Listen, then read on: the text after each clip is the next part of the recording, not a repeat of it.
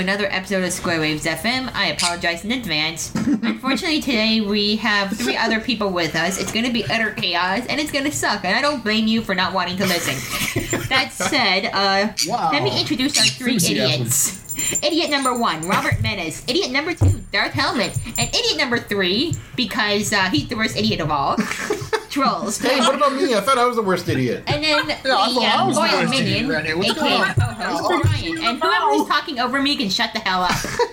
Oh my You mean like everyone? Everyone, everyone ever? Yes. Everyone, ever. everyone talk over Bianca. Man. Yes, And we can just mute you. No, no one fucking dares to do it. I'm, I'm the only one. This is like, yeah, thanks guys, thanks for backing me up. Man. I don't Well, think it what can you do? We, we decided to give you the honor of the podium. Yes. And today's episode is about your favorite game designers, and so um, I doubt we're actually going to get to that. Yeah, I think we're uh, kind of on the. Uh, we're kind of uh, riding the fail train to uh, to New Jersey here. Yes, we are. We're running the party tornado down the shore. We're gonna go fist pumping and grinding and drink Jaeger bombs. Oh god! I don't know if I signed up for this. yeah, I don't know what we signed up for. I guess fucking disgusting. we're gonna we're gonna see where this this party tornado uh, takes us. Ooh, yes, the party tornado. The party Yes, tornado. do not As- go as- It as- was been wrong. christened. It was Troels's idea. Was it really? Stop I don't know whose idea this was. just This say, just oh, we're kind doing of the show again. This- and this then just kind just of, kind uh, steamrolled into it. This is what you get when you get a bunch of dinguses together on Twitter and we decide, oh, you know what will be fun? Let's just have a big old podcast together and we have absolutely no idea what the hell we're doing. yeah, really. Well, That's how. There's two of us. Two of them know what they're doing. We're just sort of like rolling into their podcast, going, "Let's wreck the place." what you think we knew what we were doing? You've done enough of these. You must have an idea. We make it up as we go along. what, what's Sixty-four times in a what is row. the opposite of uh, what's the opposite of ego stroking? Because we're all doing it right now. Oh, it's yeah. like, no, I'm ruining it. No, I'm ruining it. No, I'm terrible. I'm the worst human being in the world. Um, Well, you know, it's. And I see this has already been derailed into a ditch. That's, We're, we're, we're kind of living up to Bianca's intro, to be honest. aren't we? Yes, we are. Well, Which, I by the way, was the fastest intro in the world. So how about we start off with the pre-show and let Brian actually get a word or two in. In fact, um, don't you have some bitching to do? A request uh, that Joe Mastriani put in.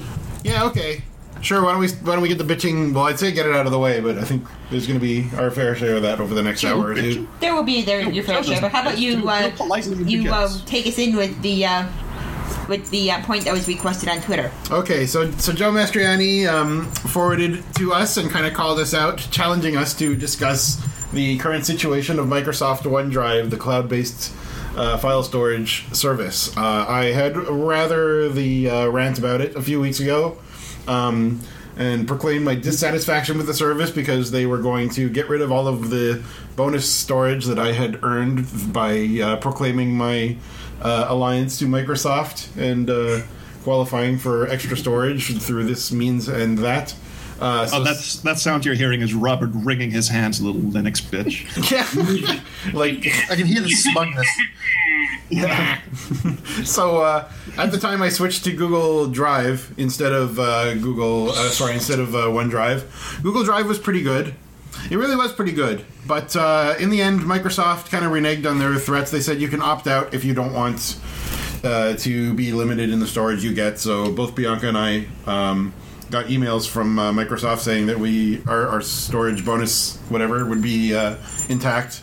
So just because it's built into the OS into Windows 10 so nicely, I switched back to OneDrive, and I'm satisfied, I suppose, with it. But uh, we both got this email that uh, Joe also forwarded to us, uh, just kind of reminding us that uh, if you had not opted out, which we had, um, that sorry, I'm getting distracted by someone ringing bird toys, and it's not a bird. True, but I I'm was trying to wondering keep what her from biting us. Don't, don't, dear, remember what a sensitive microphone we have now. so, um, what the hell was I freaking saying? Anyway, yeah, uh, we got a reminder about the. Uh, You went back to worshipping Microsoft. You're like, I'm sorry, Bill Gates. I'm sorry. opted out I take everything back. In a previous email. Fell Right. to your knees like a like a chorus of Satanists just walked into the room and went, "I still love Mr. Gates." That's no, right. Seriously. Yeah, I, I- so- I, have a, I have a question.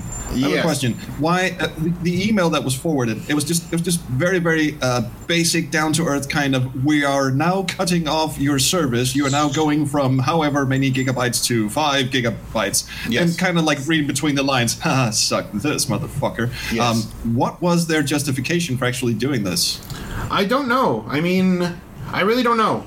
It seemed counterintuitive to me. Like my argument initially was that Microsoft, at least under Steve Ballmer, had said that they wanted to be quote unquote all in on the cloud.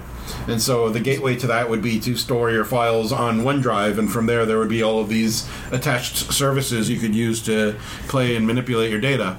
So for them to go back on that and to reduce the amount of storage you have so that you have less than competing services, I don't really understand the benefit of that. I guess it cost them more than they expected it to, or maybe it proliferated like enormously with Windows 10, uh, with Windows 10 becoming so popular so fast. True. It could also be It- they didn't also on want the to be a Xbox One. piracy service they, by uh, limiting it for so that way you wouldn't upload videos or music.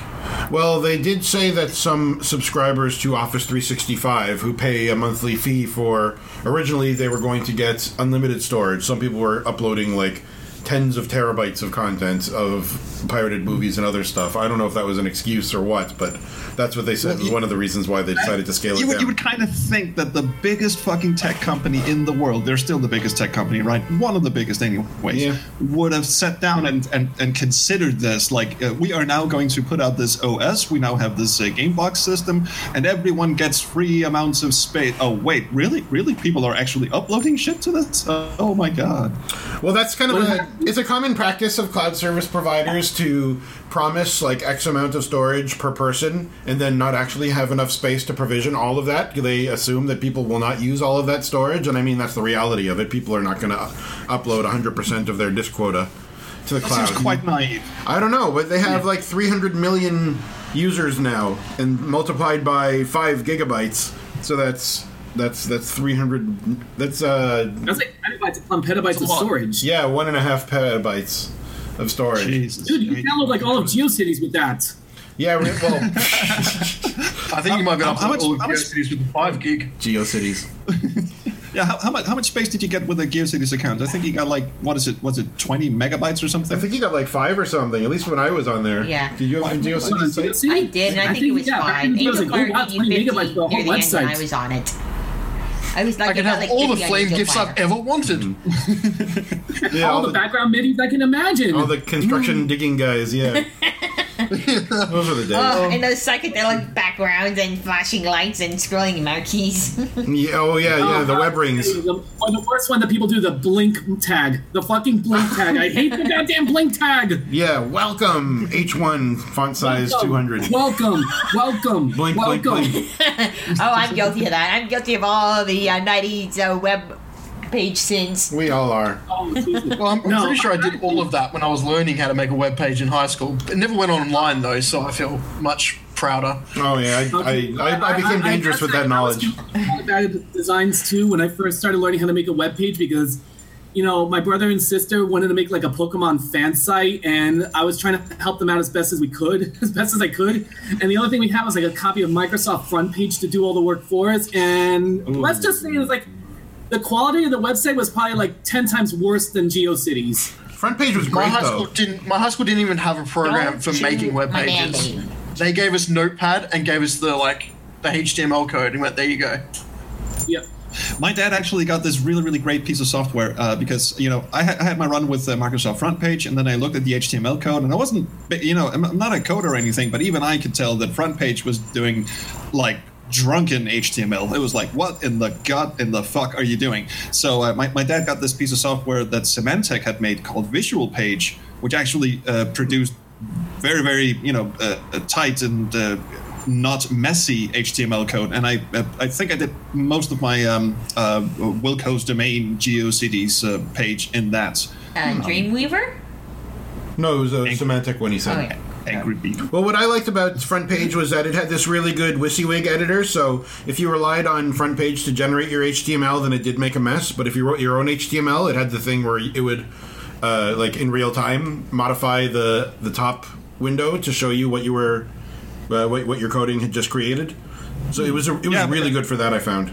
No, but Visual Page did the same thing, except it didn't like drunkenly stumble all over, uh, you know, span tags and div box. No, wait, we didn't even, even have div boxes back then. It, it just went table span crazy. I r- recall.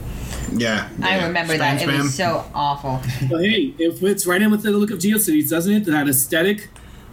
Yeah, aesthetic is probably Yeah. a kind word for it. It was like And on a 56 mode modem, it just takes like fucking forever to download this this uh, bare text one uh, background picture web page because it has to run through all that noise HTML. Oh, yeah. you just you just sit there for two hours going, is this going to load anytime soon? I think You in, want to hear the worst one of them all is when somebody uses like a little tiny tile, like an 8x8 tile or a 4x4 tile as a background, and then they make that the tiled background of the web page. So you're sitting there while this thing takes forever to render all these little tiles in the background, and it's just a solid color or something. And you're like, I want to reach through the modem and I want to strangle this person for doing this to me. and then the text color is the same color, so you have to highlight it and then read it. Oh yeah. And then, I, and then I, I the- use my 56k modem to do two things: play StarCraft and Diablo. Mm-hmm. No, that was about it. Or uh, Gone BBS is, was mine, but it's like to pour salt in the wound is like first they do that, and then you gotta wait even longer while the background MIDI file also loads too. Ugh. And the under construction GIF is like the biggest part of the web page is like uh, And it's an like animated 600 by 600 pixels. Yeah, of And course. there's like That five guy's of down the bottom just he's Yeah. constructing this Yeah. web page. And then the worst part is, is when I seen one that was actually an animated GIF, and it took forever to load every single frame of it. Yep, yep, yep. Yeah. I think in, in honor of this conversation, I should like change the Square Waves FM webpage background to like giraffe print or something. Oh gosh, no. Joe, change it to under construction with just that guy digging the trench. I think I'm gonna do that. Ow. Actually, Brian, Brian, couldn't you just go in and uh, replace the one div box that has the episode's uh, show notes, the, uh, the current episode show notes, with that background image? So the I've entire actually- rest of the web page looks fine, but then this one episode just looks like shit. I've actually had a lot of trouble editing this WordPress theme in particular. It's made by someone far smarter than me with all of these hacky things and using like lots of variables and references instead of just putting the code right in front of me. So it's like this real spaghetti code and I don't know where to do what where. Mm-hmm. This this is not the work of a smart person. A smart person will write cohesive code, and this oh god, I've, Oh, well, I've I'm seen sure a it is- lot of WordPress themes Well, like that. I, It I works thought wonderfully. better code When I was fucking drunk off my ass. Oh, so this this works wonderfully. I, uh, my other blogs, I've been able to hack around with the code no problem. This one is like the most interesting and sophisticated theme. I just am not interesting or sophisticated myself, so I don't know how to how to edit it. It is the most interesting theme in the world. That's right. I don't, I don't always make websites, but when I do, it's giraffe print. I had another notion. You can also change the, the fonts to something like really awful, like Comic Sans. Oh gosh, no. Oh, I was always a fan of um, Instant Stop D. no, that's great. Anybody remember the Stop D font? It was like real kind of computer, like 1970s computery looking. Oh, I was always a fan of Courier New for my pages. Oh yeah, that's actually a nice one. Courier Serif. New and uh, Comic Sans for the headers.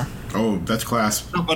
But mo- mod- modern day Mac machines won't display Comic Sans; they'll just display Times New Roman. I'm not sure which is worse, but Really? yeah, no, wait, I'm actually pretty sure it is Comic Sans. But uh, Mac users won't actually see this colorful addition to your webpage. Do Mac users see Unless you Times New Roman? itself. I thought Times New Roman was a Microsoft font. Yeah, but Oh, Mac, Times Macs, New have just also expunged Comic Sans. Sorry, what? Comic, Comic Sans, you have to actually add yourself if you really want to subject yourself to the horrors of it. Well, yes, you do. Oh, okay, I see. Ti- Comic Sans is a Microsoft font. Times New Roman is uh, Monotype from 1932. Well, that is not exactly a timeless All font, though. So I have another thing to blame Microsoft for. Yes. Oh yeah. So speaking of which, we're using OneDrive still, and Bianca in the email Bianca got, I read that some users were going to get this. She was actually offered one free year of Office 365 as consolation or as an apology. I don't know why That's she got kind it of and I a, that's didn't. a punishment, not a consolation. Yay, I'm special. I guess so. Office 365 is great. We use it at work. I love it. There are there are a few things worse that you can do with your computer. One is hooking up a scanner. Uh, the other is uh, trying to install an Exchange server, and then the third is uh, trying to use uh, Office 365 for anything. What? Why do you say that? I love Office 365. Use it all the time at work, every day. No, no, no, no, no, no. See, see. Uh, now the definition of bloatware has now become Office 365. I mean, Jesus. Um, Microsoft Word is one of my Achilles heels because every everything I have to do at work that involves you know making a template for people, you know people who, who think they can do their own DTP stuff, and they really just you know pour Comic Sans all over an A uh, A4 page. Yeah, we use A4 because we're in Europe. Um, it's just oh my god! Every time I have to, every time I have to make that thing do something, I know how to use it. It's not like it's not like I'm just sitting there swearing at it, going, "Oh, why won't it do what I tell it to?" It is utter utter bloatware. Oh, I, I love Word. I, I've uh, I love Word because I've been tortured by it so much by the older versions that I know all the little hacky things that you have to do to make it behave. but since you brought it up, I wish we used A4 paper in Canada because uh, we have the worst of all worlds, sort of, when it comes to Microsoft with desktop publishing because we have to use uh, what what we use here is letter eight and a half by eleven inch paper, but. Yeah. We don't really use inches to measure things in Canada, so it's like I don't know. It's there's like two decimal points required to measure the size of eight and a half by eleven inch paper. So I know A4 is measured in centimeters, and that would have been a nice round number. But for some reason, Microsoft Office assumes that Canadians measure their paper in centimeters and not in inches. Do, do, do- does it always uh, also go in an autocorrect color uh, to be spelled without a U? Uh, no, actually, Microsoft has a fantastic Canadian English uh, uh, dictionary. For some reason, Android, Google doesn't. Sorry. Thank you, dear. what is this? Freaking backseat designers? Did we, did we run over time? I just knocked Thank a bag of, of floss picks onto our, my desk bell. You knocked floss picks onto a desk bell. That is the most. That's the that's the most sense you've made all day, dear. That is a magical sentence. I want to marry that sentence. I thought Done was about to done. ask us for like another five dollars to continue. I shall resume vibrating. No, I- Please insert coin. I, ca- I can't improve on that. That was a good one.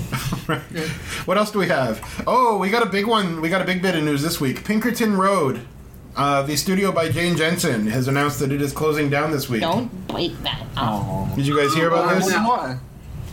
Why? They said uh, sales were not what they needed to be for them to stay open. AKA recreated crappy games. I hate to shouldn't say it, up. but I would agree. And not enough people were asking about voodoo. Exactly. Voodoo? yes. So Is, that's is, is it too late to start a campaign where you just uh, tweet out, uh, someone tell me about voodoo?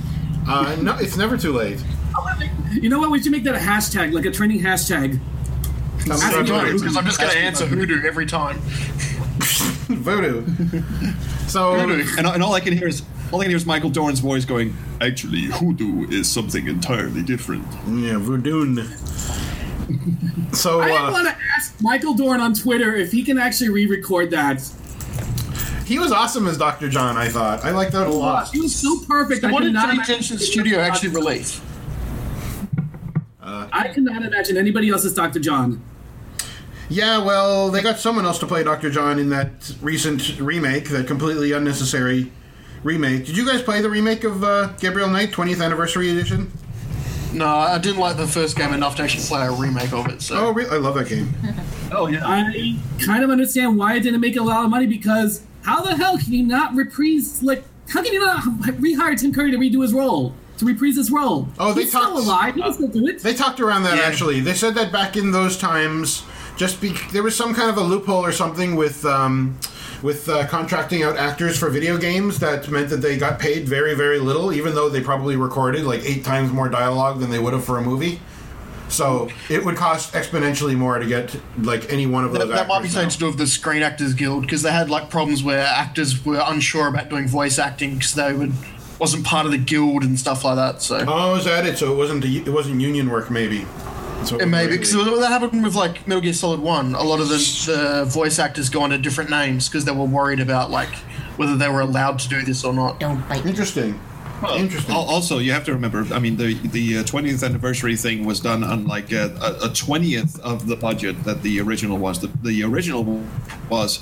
I mean, it, it looks quaint today, but it was like a multi-million dollar, huge ass AAA product of its time.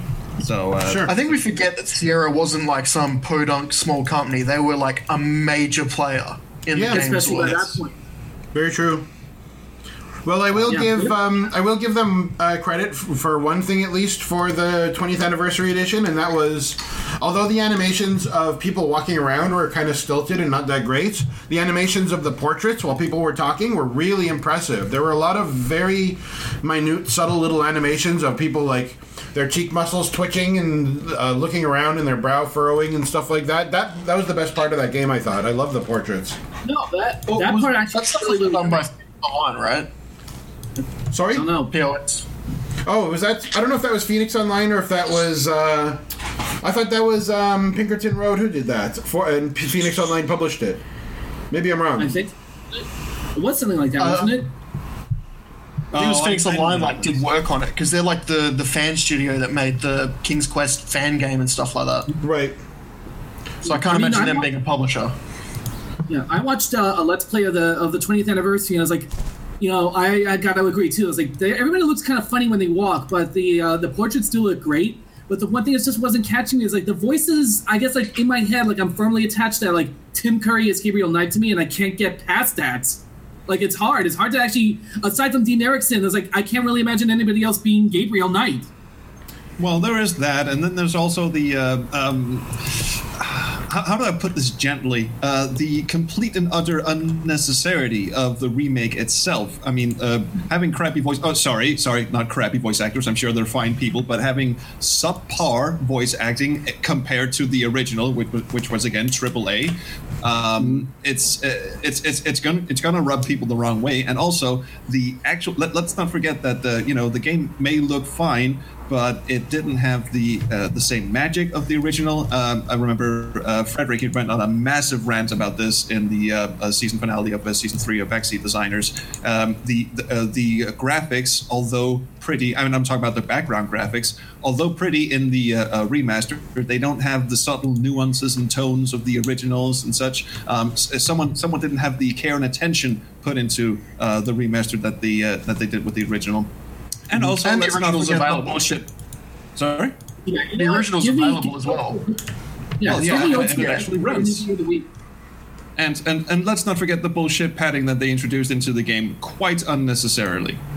Oh, tell me about it. It's like, Yeah. it, what the hell was all that for? There was no point to it. I mean, No. you know, I, I it's like I know that the game already had like its weird length and its weird quirks in the original, but they were endearing quirks, they were endearing charms, and I like the fl- the flow and the pace of the original much better.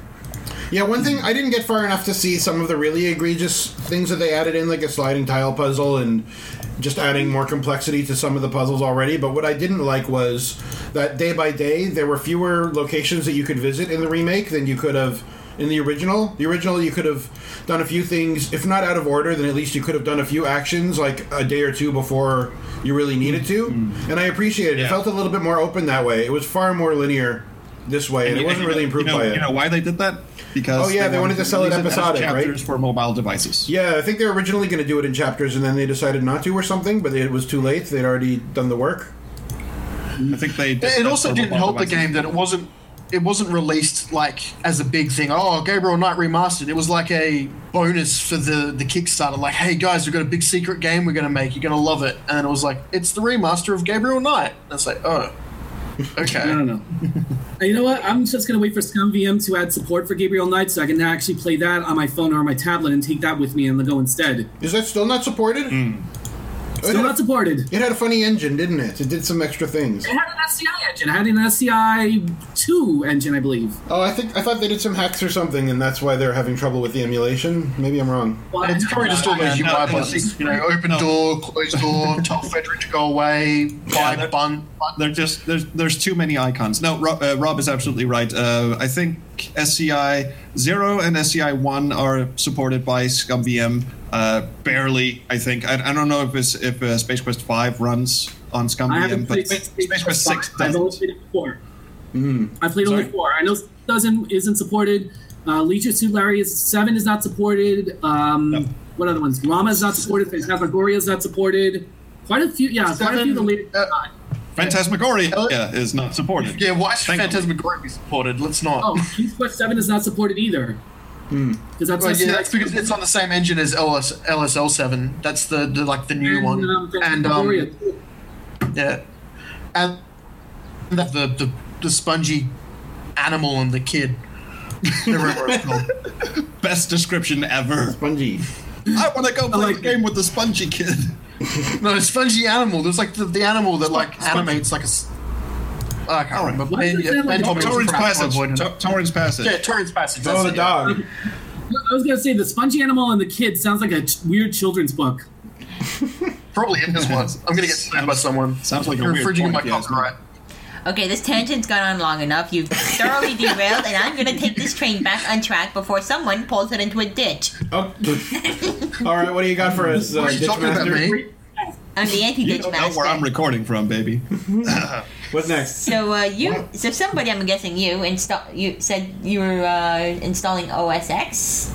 Oh, I installed OS X in VMware. I found some page that gives you hacks for the Windows version of VMware that lets you install OS X because um, Apple operating systems have some kind of like a hardware dongle check or something to see whether you're installing it on real hardware and you need Oh, yeah. certain conditions in order Yeah, to that's take it out. I think that, um, also Hackintosh is working because it's like, oh, you you install this on non-Apple hardware? Naughty, naughty! you broke the EULA. Well, fuck your EULA. How, how dare you want to use our OS? How dare you? How dare you? How dare you want to use another type of hardware? These are- I- even the the Hackintosh ones, you have to have like very specific models of hardware for it to fake it out correctly. So I don't have that stuff. Well- Not that I want to format my machine. Well, when I did my when I did my very first Hackintosh, I used an old um, Eee PC 1000, and everything everything right worked right out of the box. And then I did it. The only thing I had to do was just install one kernel extension so that it would see the Wi-Fi card and actually use it a little bit more, um, a little bit better. But other than that, everything was golden. oh well, How if do you use Wi-Fi worse? because uh, the Wi-Fi card that the Asus Eee PC came with out of the factory was one of these ones that OS X didn't exactly like, so you had to get like a special K extension for it. And I grabbed it, I downloaded it, and it worked. Oh, okay. I was, I was just thinking like it was something stupid like It's a chipset that OS X didn't like, Missing- essentially. missing six digits out of the IP address or something. not going to get far without that. So I'm including a link to the show notes for the guide that I followed. It has um, some files that you have to copy into your VMware. I think it was VMware 10, 11, or 12, or maybe 9 as well that were compatible. Um, and it even what's nice is that it even has like the virtual machine extensions uh, installation, which means that it runs the video runs a lot faster and it will automatically resize the OS desktop depending on the size of the window you run it in. And uh, I don't think it's 3D accelerated but it runs fairly well. So it, it was fun to play around with. I even got it connected to the App Store I can't believe you need to enter your credit card information just to download free apps on the App Store that's pretty darn chintzy but uh, That's Yeah, kind because they of uh, that, they tie that with your iTunes account, which is basically, you know, oh, you're gonna possibly buy a paid app, so we may want to hold on to this for you. No, you don't, Apple. You know what? I'll do the traditional way and I'll go get my shit online. That's right. Yeah, I, I, exactly. I had one of those. Luckily, I actually had to enter my credit card information just to publish this stupid podcast on friggin' iTunes. So that was already taken care of at least. so it's been fun to play with anyway. I've kind of poked around with the OS. I'm still not planning on switching anytime. I just, I just like, I, li- I like the concept that you want to put something on iTunes for other people to enjoy. Uh, we're, we're gonna have to see some identification, please. Oh, oh, uh, social security. Would you like my grandmother's maiden name? Here's a drop of no, blood. we would like to see your credit card. And my firstborn. I know iTunes. iTunes is nothing without content. Girls in your class. Yeah. Uh, do you have anything that has money in it? So iTunes is nothing without its content. So the fact that they make you jump through hoops, hoops to put your content on there is uh, a little insulting. but Uh, what the heck? unless you're making a really shitty game, then you can put that up there pretty quickly and pretty easily and make a couple of dollars off it. yeah, that's right. If we made Oh, a Even fart app, copyright material, they don't care. If we if we made a No. fart app instead of a Uh, podcast, we'd be they'd welcome us with open arms. Yeah. Well, speaking of shitty games on iOS or iTunes or whatever, one of the funniest ones and the most infamous ones I had ever seen was this obvious made bootleg called Teenage Mutant Ninja Turtles, which had absolutely nothing to do with teenagers, mutants, ninjas, nor turtles. It was one of these very cheap arcadey shoot 'em ups where like the guy just like kind of like slides back and forth depending on which way you tilt the iPhone, mm-hmm. and it's so obvious alpha because it's like there's just smudges everywhere to get rid of copyrighted material in the background and nothing animates properly. And you just see like a debug counter in the in the top right that actually counts upwards to say how many lives you have left. And Apple and they actually this? sold that for six whole weeks on the iStore on the iTunes store for five dollars and Wow. it was an obvious like ripoff, and everybody reporting it, and Apple did not actually do anything until six weeks. Whereas somebody who was actually slightly critical of Apple's practices put up a game and it got taken down within two days. Yeah, and doesn't Apple have to approve it in the first place for it to appear? Yes. They do. Yes, They not So how the hell they they actually not only approve have this to piece approve of it. That's nuts. That's But we, we, we publish a couple of apps, and none of them are interesting. But we publish a couple of apps in the uh, you know uh, the workplace that I work for, and um, not only do you have to sit through a, a, a an approval process, which can take anywhere from uh, a couple of days to two weeks if they're kind of busy. Uh, but if you want to publish, bureaucracy. If, yeah, but if you want to publish a um, uh, an update, like a, like a standard update, like uh, just uh, bug fixes or whatever, you know, on Android, you just sort of push the APK out there, and boom, it's out there in like you know four, four or five hours. It, it'll uh, you know have, uh, you know migrated all over the internet. With Apple, they have to run through the entire approval process once again. Mm-hmm. Jesus. Sony and Microsoft do with the Xbox One and PS4. Yeah, that's right. When you push updates out on there, they've got to approve it, and that's why it takes longer for those games to get updates compared to PC. It costs money to update your game on uh, Xbox Live as well. I think. To, to It, it did on 360. I don't know if it still does, but they used to charge like you got a certain amount of free updates, and then they're like, okay, now you have to pay money because you're costing us server space and that.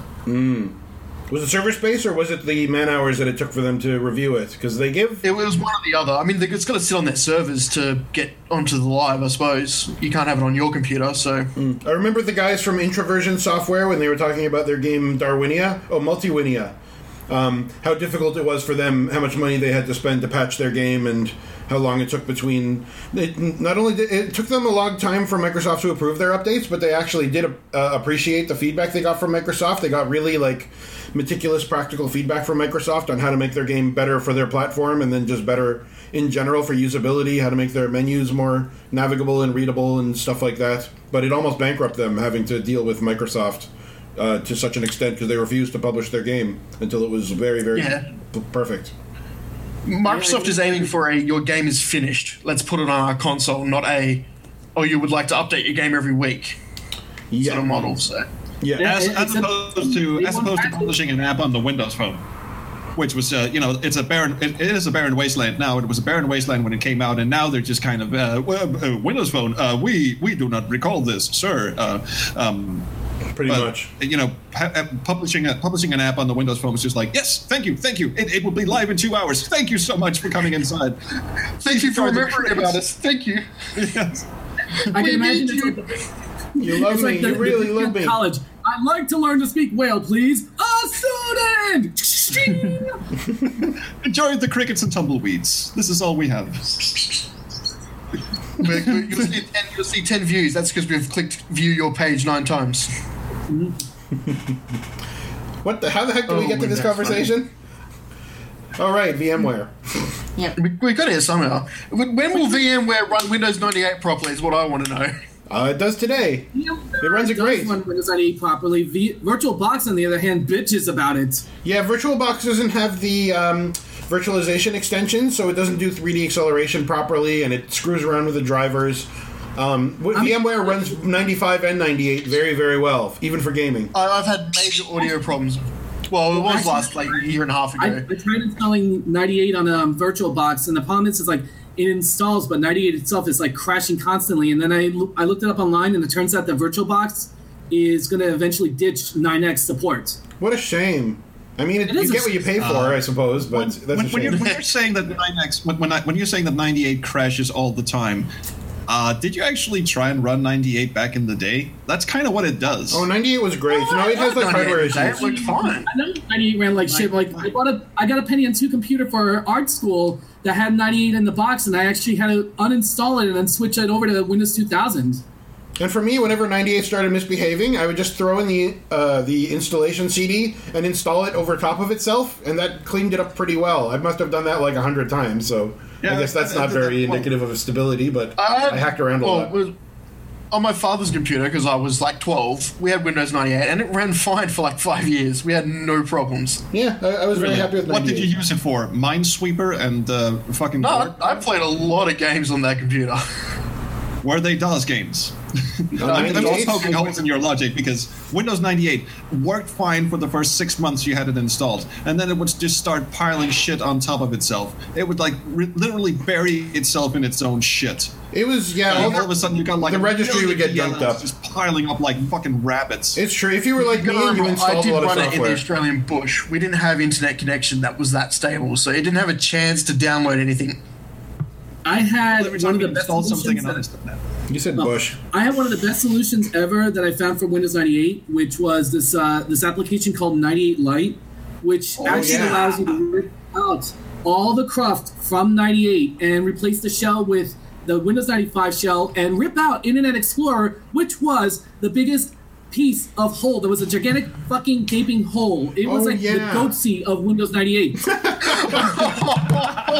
Well, it was integrated into the desktop and everything, and right into the uh, right into the Oh, yeah. shell, right into the UI. Yeah, and, and, and me being a, a Netscape fan, yeah, me being a Netscape fan at the time, I was like, no, fuck this noise. I'm not using your shit, your shit operating system. I'm not using your shit browser. I went online, I found the solution, and I just did it, and I ripped out Internet Explorer, and Windows 98 was running great after that. I had Netscape running peacefully and quietly, and it was like all is golden, all is great, all is milk and honey. Yeah, exactly. Or Although- Internet Explorer.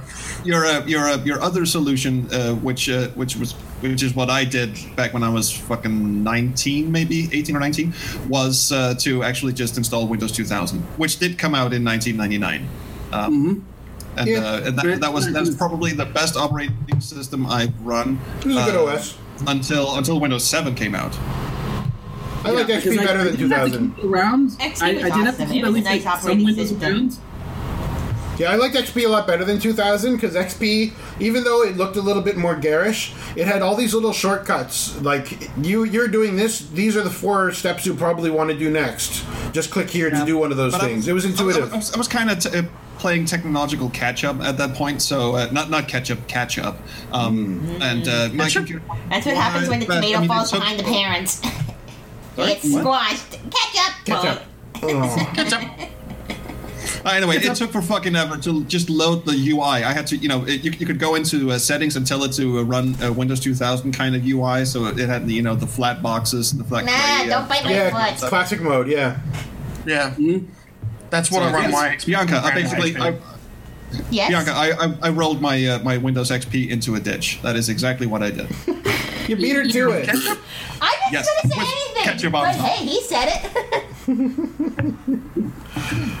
I had to do Windows dual booting with Linux because at that time Wine was a complete fucking piece of shit and barely ran anything. So I still needed a few tools that were Windows only, and I'm like, I guess I have no choice, do I? Okay, dual booting. Yeah, that was a tricky time to do uh, to do uh, Windows emulation uh, in in Linux history. It, it uh, was not a very mature product yet.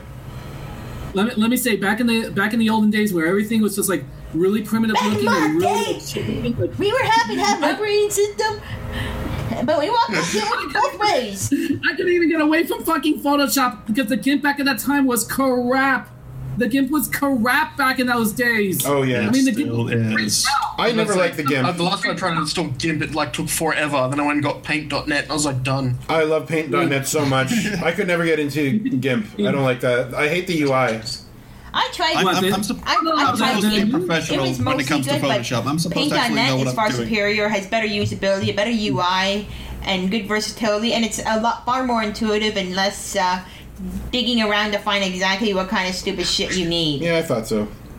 I've Uh, used the, both, and I honestly is great think now. Paint.net Uh, just has better. was shit. Stop biting me. I mean, GIMP, of its, uh, I'm, I'm, I'm sup- basic supposed to know my way around Photoshop, but uh, every time I, I every time I load up GIMP, it's just like, okay, I know it can do everything that I want it to. Now, where's that fucking option hiding? I mean, just resizing an image took like fucking 30 minutes when it took like it, it would take like two seconds in Photoshop. I know that's just me being used to another, uh, you know, different uh, piece of software, but still, I mean, GIMP just goes out of its way to mess with you. Oh, that's with that's me with Photoshop too. I don't know how to use it at all. I really ought to learn.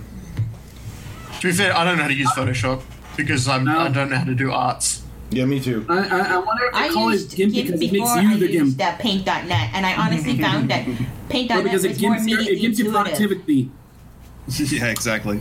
It makes puts you me They in call it- it A gives you leather suit, puts a ball gag in my mouth. Yep, and sticks you in a cellar somewhere. Yeah, I'm getting like Nine Inch Nails flashbacks from, from this conversation. what, what, what's your safe word? What's your safe word? Gim! Gim! Gim! Please, Gimp, no. I for- Okay, Hat so you for life, guys Red officially off topic. So how about somebody tells us what games they played this week? We'll start with Robert. Nicely done. oh, I love you when you're domineering. Robert, you've been told. Uh, Yeah, Robert, what have you played this I- I week? guess I'm- introduce And the rest to of you the shut the hell up. Mystery. Okay, I'm, I'm, the, I'm the one on the podium today. How am I? Playing. All right, let's see. Crusader No Remorse. That's my, one, one of the ones I've been playing. Nice. Oh, nice. Yes. Getting about half. I'm already about halfway through the game. Hmm. I never played too much of that. You, you enjoy? You, did you play that back in the day? I played that back in the day, and I bought a new copy quite a while back, and I'm actually playing it again now. Oh, oh, you have a box copy or the GOG? Um, no, I have the physical copy. Oh, very Physical nice. CD. Yeah, I was a fan of. Uh, was that uh, Necros who did the uh, soundtrack for that? That was, um, I think so. It was Andrew Sega. Yeah, that's Necros, Andrew Sega. I, I love the soundtrack. I just didn't get into the game. I thought the controls were kind of weird. That uses the Ultima 8 engine, doesn't it? Yeah, it does, and it's like it is. a- It is. and that's a little bit weird that you know controls in that game are really awkward. Like I can use my mouse, I can like right click, and I can make my guy move forward, or I can use like the WASD keys. But it's like it is. It's a lot of weird, you know, button combinations to do like all your actions. But I got pretty damn far so far, and I got this from a, a store nearby called Digital Press, which is one of my favorite used game stores.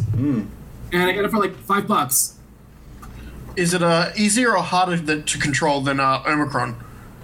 Um, I would say. Ooh, tough one. I I would say a little bit harder. If you want to really retain your sanity, though, do not play the console version of Crusader No Remorse on the PlayStation because they mapped everything just so fucking weird on the controller that it is nearly impossible to like move and chew gum at the same time in that game. You can move and Oh, chew gum. Mm, I want to play this game. Yeah. Yeah. Is, is there actually a chew gum button? I wish there was a chew gum button. There is an I've seen Omikron. Yeah, probably. Oh, There's so probably another like one I've a playing? Um, Omikron. I, I think probably is installed- a chewing gum QuickTime event. up down, up down, up down. With David Bowie singing in the background. he lifts his helmet up just slightly and he sticks in a piece of gum and he's like, just so you hear him. "Twum, twum." Yeah. So let's see another one I've been playing. I installed MAME on my computer recently, so I started playing some old arcade games again. And, and one of the ones I started playing was this game called RayForce. Oh yeah. And the one that I sent you the soundtrack for, yes. very Is that, gorgeous a, game. is that a shooter? Like a side-scrolling shooter. shooter? It's a top down. And the idea is like your spaceship, you have like standard cannons, and you've got like this lock on laser that enemies are like on a lower plane underneath you, and you can actually move your reticle around them, and you can actually lock onto them. And you hit a button, and you just shoot out like all these lasers everywhere, and just blast everything to Kingdom Come. And you can I have like I've up to that. at once. It is, it's a beautiful, like beautiful soundtrack, like fucking gorgeous soundtrack. But the game is like dog balls hard. Well, it's an arcade game. That's the point. Yeah, there's It's not. probably. Didn't that game have dip switches that you can modify in MAME to make it easier? No, you, well, you can switch the, the dip switches around and make it easier or harder depending on what you want. Yeah, that's what I. That's how I remembered it. A lot of the games back then had like ten different difficulty levels, or how quarter munching. And how many quarters should do you want to steal today? Exactly. All of them, or just most of them? You're right. The whole roll. Is it like is it like a, a Raptor Call of the Shadows kind of thing? Like Yeah. bullet hell uh, side scrolling? I think No, Raptor no, no. Call of the Shadows is nothing in comparison. That wasn't even that great of a game, as I recall. What? Which Raptor? one? Raptor of Yeah, Shadows Raptor. alright. Compared to Tyrian, nothing beats Tyrian. Not even Stargunner? Oh, No, not even Stargunner. Tyrian is the best shmup for PC, if you ask me. Definitely one of the best. I like the, the soundtrack to Stargunner a hell of a lot, though. Kicks so much ass. Oh, I don't remember. Tyrian Star uh, soundtrack, I was kind of so-so about, which seems to be an unpopular opinion. I'll, I'll have to check out the Star Stargunner had a mod soundtrack, didn't it? Was that an Amiga game too? No, it wasn't. That was um that was a mod soundtrack, and that was uh, Lee Jackson that composed it. Okay, okay. Ooh, Lee Jackson. Yep, Lee Jackson, the legend. The legend. He did. He did Rise of the Triad. I love that sound. Yes. Hmm. And Duke 3D. Oh, that's Yeah, right. it, it did, it did pa- pa- parts of Duke 3D. Uh, the, the, the parts that were good, and then Robert uh, Prince just went in and fell asleep on his keyboard and did the rest of them. And uh, no, Shadow no, Warrior. no, no, offe- no, no offense to Robert Prince, though. Uh, I mean, he did the. Uh, I mean, he, he ripped up all, all. He ripped off all the great heavy metal classics for Doom. So i I know the guy can do music, but um, yeah, the Duke Duke 3D soundtrack, nah, not so much. You got to eat your vegetables. Yeah. And him doing a run through of that, like just sitting there waving his ha- hands around, that is that is just gorgeous. I mean, Robert Prince, what a hell of a guy. Bobby. Um, what else? Um, Any other Fury name? Three. What's that? Fury Three. Oh, that's another one. Terminal Reality. Yep. That's a great game. What a cool That is engine. a great, with that mod soundtrack that's fucking killer. Uh huh. That was a really, really good ah. game. The game engine is amazing, and the soundtrack is amazing. I love that and Terminal Velocity. Great games. Yep. Well, they're they're both on the same engine. I guess it's like Fury Three is almost like it almost feels like a add-on mission pack to Terminal Velocity because it's like it's almost the exact same engine. It's just running on Windows instead of DOS this time. Yeah, it was a Windows And 95 one. Harder than the original. Oh, Yeah. Oh, you you said Fury, not Yowie, because I was I was thinking, how the hell do you? how Why the fuck would Oh, I no, say no, that? not you guys, Casey. Why the hell would I say that? I don't. Uh, None of our business. We don't know what you're playing. Exactly. I don't know what I'm playing either half the time. I'm just like, oh, let me throw in a disc. Oh, I randomly clicked this game. I was like, video game I. I randomly clicked the I randomly clicked the shoot semen into somebody's mouth uh, button, and uh, yep, that was the Yowie three. Achievement unlocked. Money shot. Hearing trolls talk about money shot. And uh, lastly, lastly, of course, a lot of Skullgirls. Yeah, you do play a lot of Again, I Skullgirls. have That's a really cool game. I'm no good at it, but you play a lot of that. Oh god, well, I, I want to. I I'm really enjoying that game, and my friend is like one of my friends. He's like another fighting game enthusiast. He's like, so what draws you into that game is like, you know, I don't know. It's just like it's got a frantic pace and it's got like a great comboing system. If It's you so know what you're complex. doing, like you can, you can annihilate people. It's a very complex combo Anime system. girls. Hmm? They're more like, uh, they're Anime more like girls that Louis win. You know. No, they're they're more like uh, dark deco girls with like a lot of like. There's like one that's like body hard because like she's a horrible abomination. She's like an experiment with like a, a metal spine coming out of her back with a gigantic bladed wheel, and she's got like veins popping out all over her body and nails sticking out of her joints. It's like ah! That's pretty hardcore. It is hardcore. That the is. animation's incredible in that game. And then and there's another one who's like disguises herself as a nun, but is like an eldritch abomination. Yeah, Bianca, you and I played Skullgirls. Do you remember that one, the fighting game? Yes. Yeah, we, we both just mashed some buttons until the other person fell over, but uh, Which meant that That's how I usually play fighting Brian games. loses because I'm an Hey, that expert sounds- button sounds like masher. You're, Fall. you're quite the masher. One Must Fall is fucking awesome. I love that one. I know, I know. The second it one, anyway. It was awesome. One Must Fall is one of the best. Yeah, love that. Well, then One 2098 or whatever, 2097, that was the one I loved. 2019. I can never remember. Something like that. It's yeah, one of those One Must Fall numbers. 1997. All is fair in love and war. And slamming your face against the keyboard, going, "Please kill him now." Yes, that's Grabbing robot and doing the destruction move. Screws everywhere.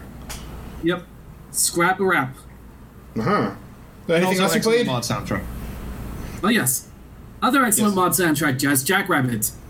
Oh yeah, Ooh, yeah. Epic Mega Games. That's a that's a classic uh, platformer. Great And my other favorite Uh, I don't know if you'd call that Jazz Jackrabbit a classic. That It ha- I don't know if it was just the engine The or the. soundtrack is better than the fucking game. Yeah, you're probably it, right it about has that. a lot of faults. It's trying to be Sonic the Hedgehog, but you like slam into the walls like every three That's seconds because you I- go too fast. I always liked Jill of the Jungle better than Jazz personally. Jill of the Jungle was awesome. I like that a lot. But um, I, yeah, I, I would have to say that's like uh, Jazz Jackrabbit is trying to be like Sonic the Hedgehog and Mega Man at once, and it's like it doesn't quite work. Yeah, it's not a bad game, but it's one of those games you're gonna be like, get in the mood for and be ready for its bullshit. It's kind of a game you settle for. It's not really a game you're in the mood for. No, exactly. Yeah. It, it looks it looks gorgeous. I mean, does. uh, the, the the only reason I played it was just like, wow, this, the, the the graphics are actually really good because I was used to like Commander Keen and stuff, which is which has great gameplay, but you know the graphics are kind of so and so. Uh, but just Jackrabbit just looked fucking awesome, and the music was fucking awesome, and I was just going, all right, I have to get into this somehow. Oh, uh, well, fuck this game. Pretty much. It's Pretty much. Yeah, I, I I think like one of my other one of my other favorites though was Epic Pinball. Of course.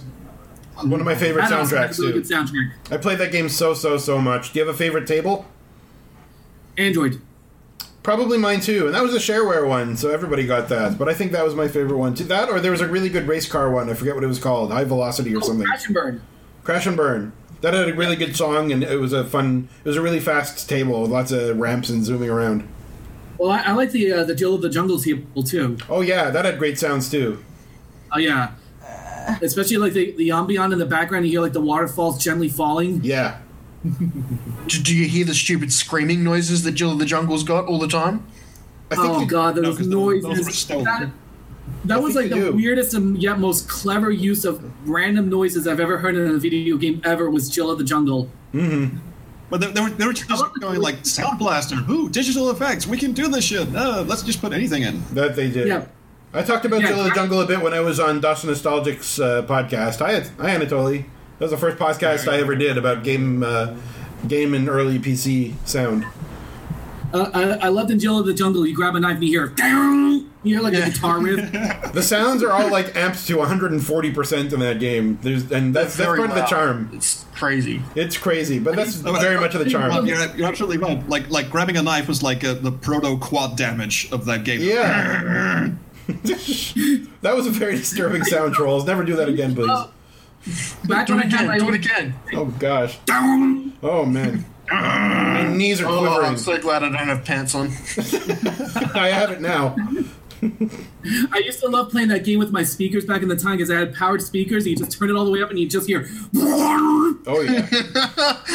I'm surprised your family didn't come in and beat the crap out of you and throw the computer out the window.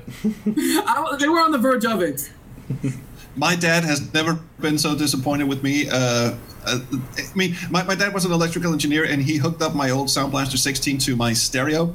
Uh, like he, he had this long ass cable that just went from my Sound Blaster 16 straight into my stereo. You know, it had a tape deck and everything, uh, and, a, and a built-in turntable and shit. And I used to uh, like put two desk chairs on either side of me and just put my uh, uh, speakers, which were like uh, I don't know, let's just say four feet tall, um, up uh, like like I was wearing the big the biggest headphones in the world and just sit there and play Quake.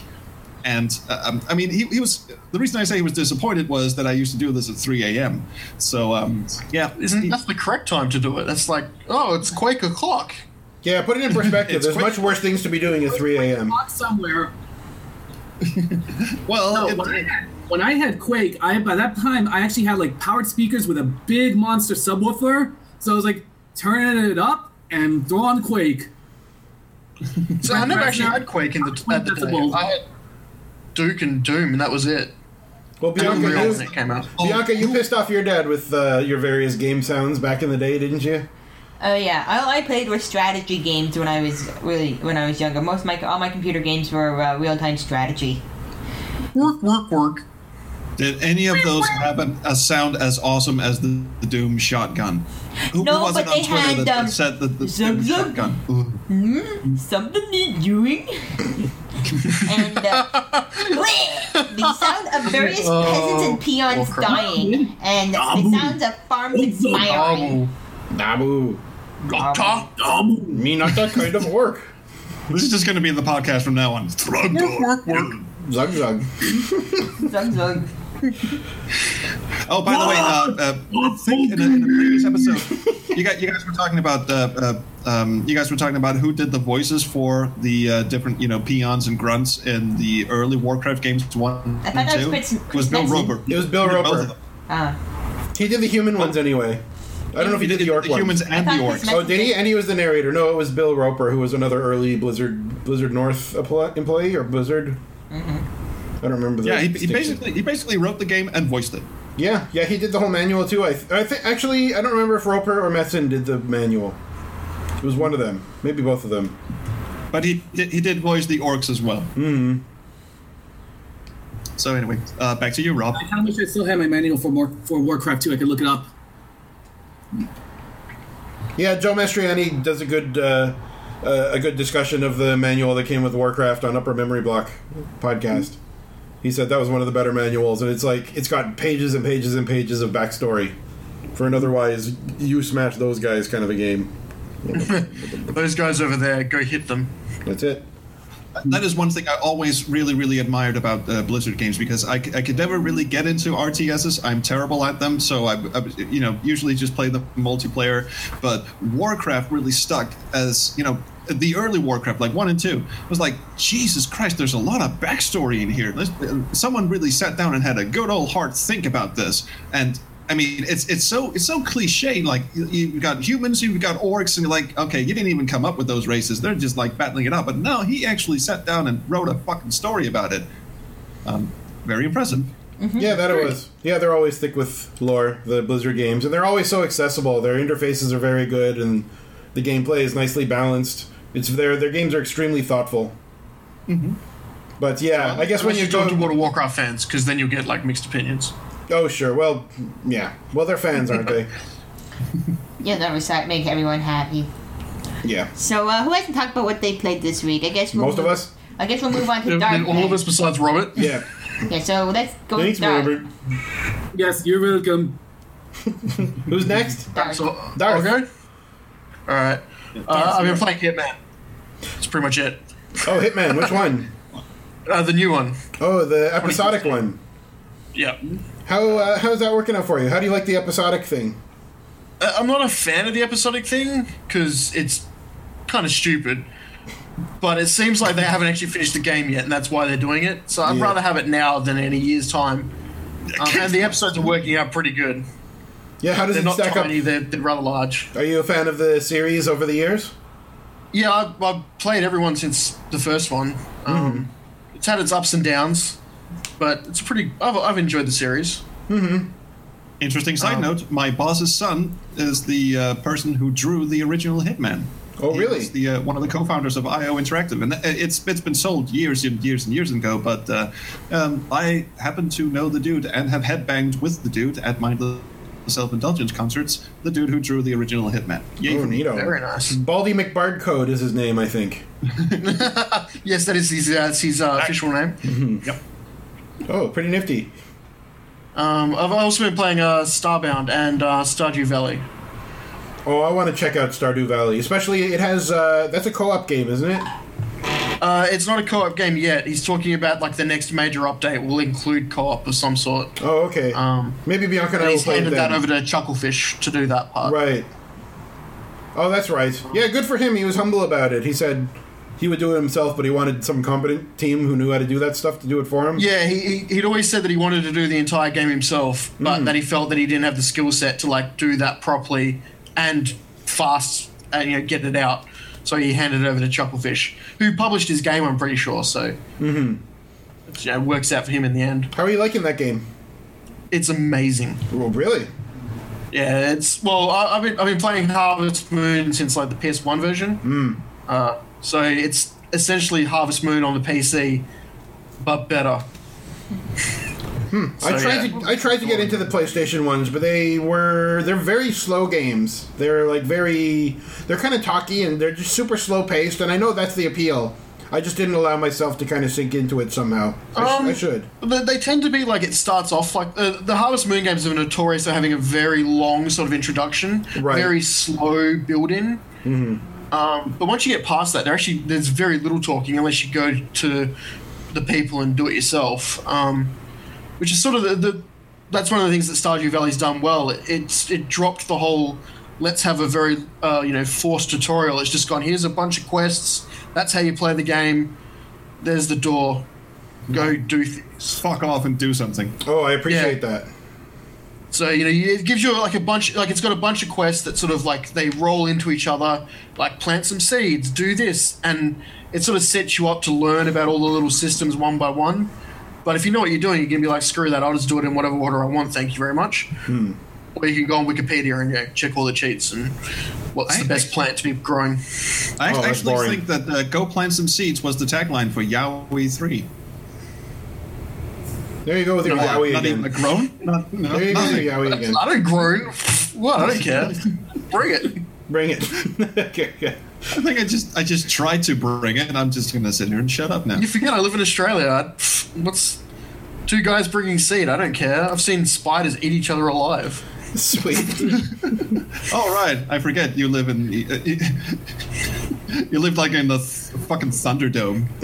Yeah, you know. I, I've watched a wasp fly down and inject its eggs into a spider, and then later on walked out and seen a dead husk of a spider where the wasps came out. Wow. Hmm.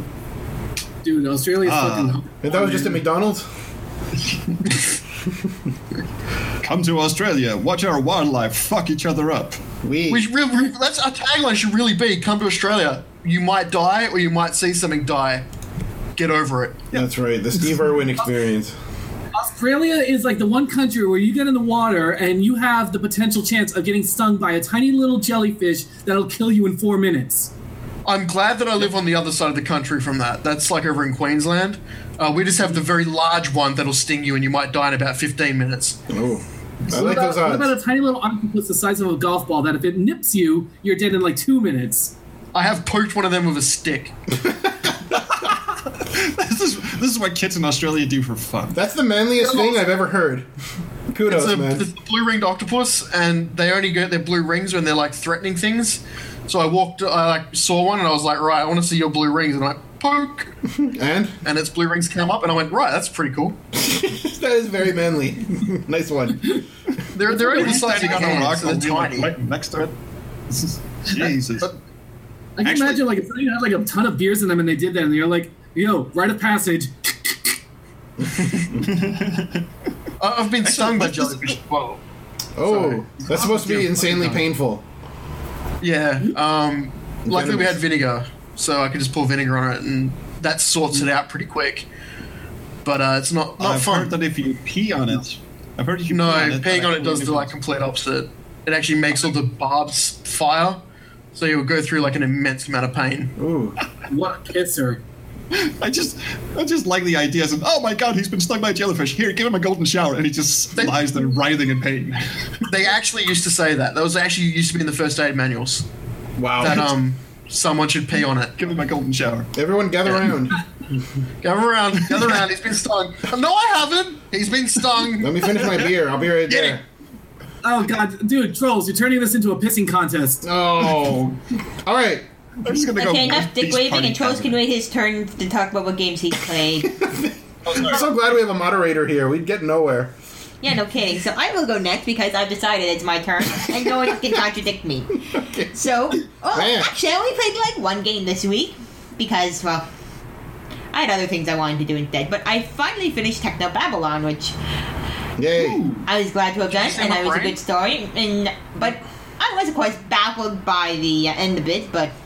Why not? Because I mean, you wind up look talking to yourself, who's in a computer. Hmm. Yeah, that was a cool game. It did have a pretty Yeah. good ending. It, it was a cool game. I liked it. Um, But did you see my brain? That's the important part. did I what? Did you see my brain? My brain is in that game. Your brain? My brain. That's right. You sent in a, a scanned picture or something, didn't you? Yeah, Ben. Ben knows that I had a, a head fracture, and he was like, "Do you have any CAT scans of your skull?" And I was like, "Yes, I do."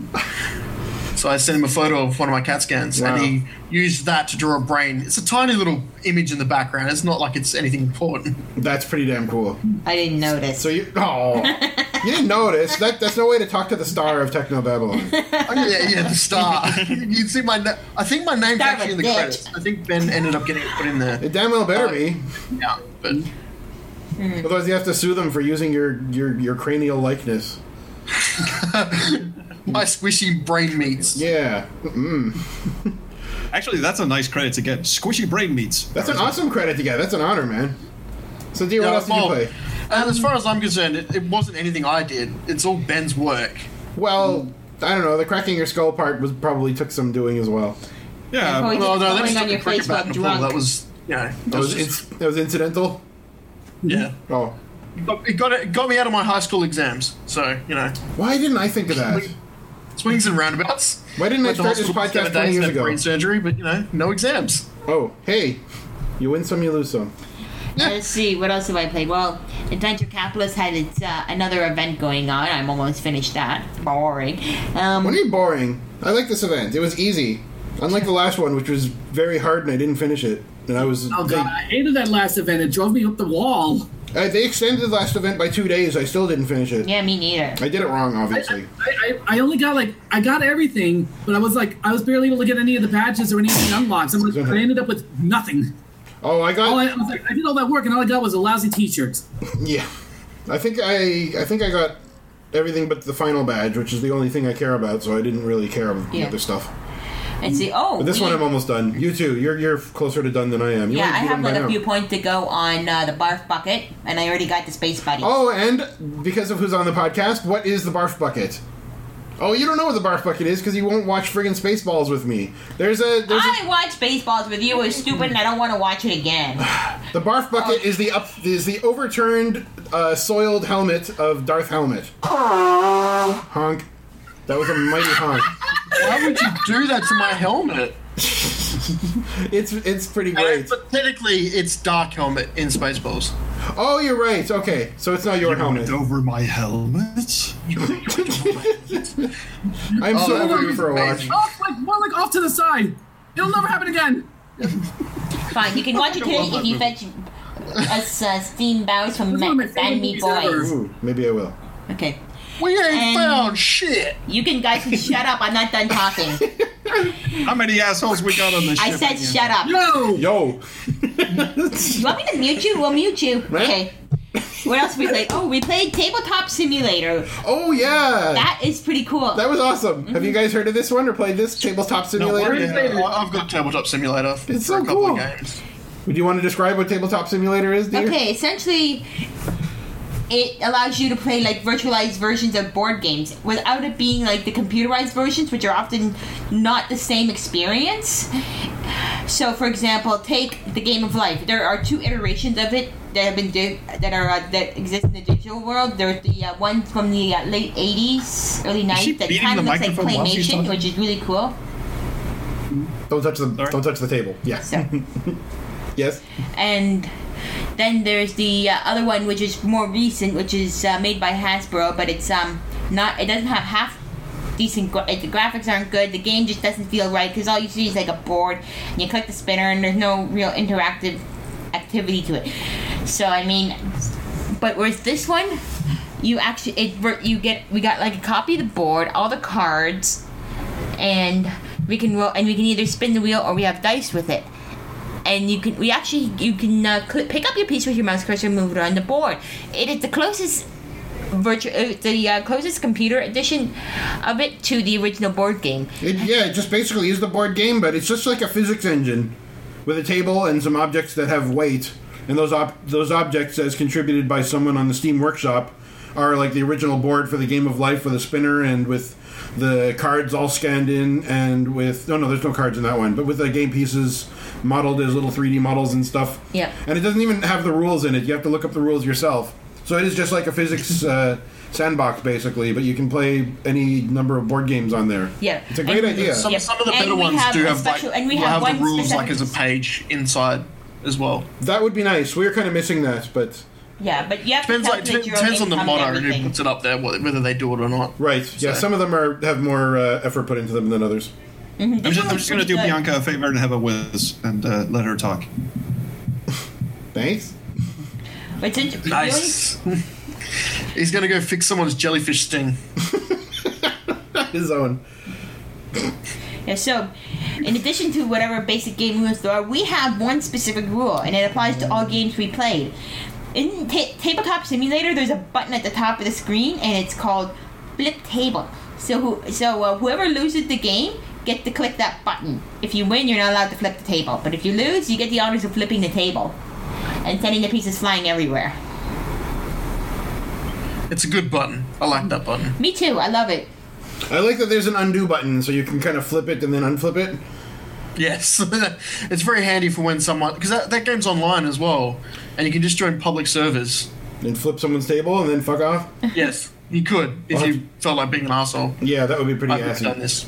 Where's that picture you just took? Yes, I took a picture. Our, our adorable little parrot is using Bianca's foot as a pillow, and it's just about the cutest thing I ever saw. I will post this uh, to Twitter.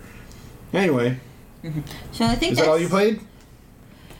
Um, I think that's all I played. Oh wait, I think I played started a couple of other games.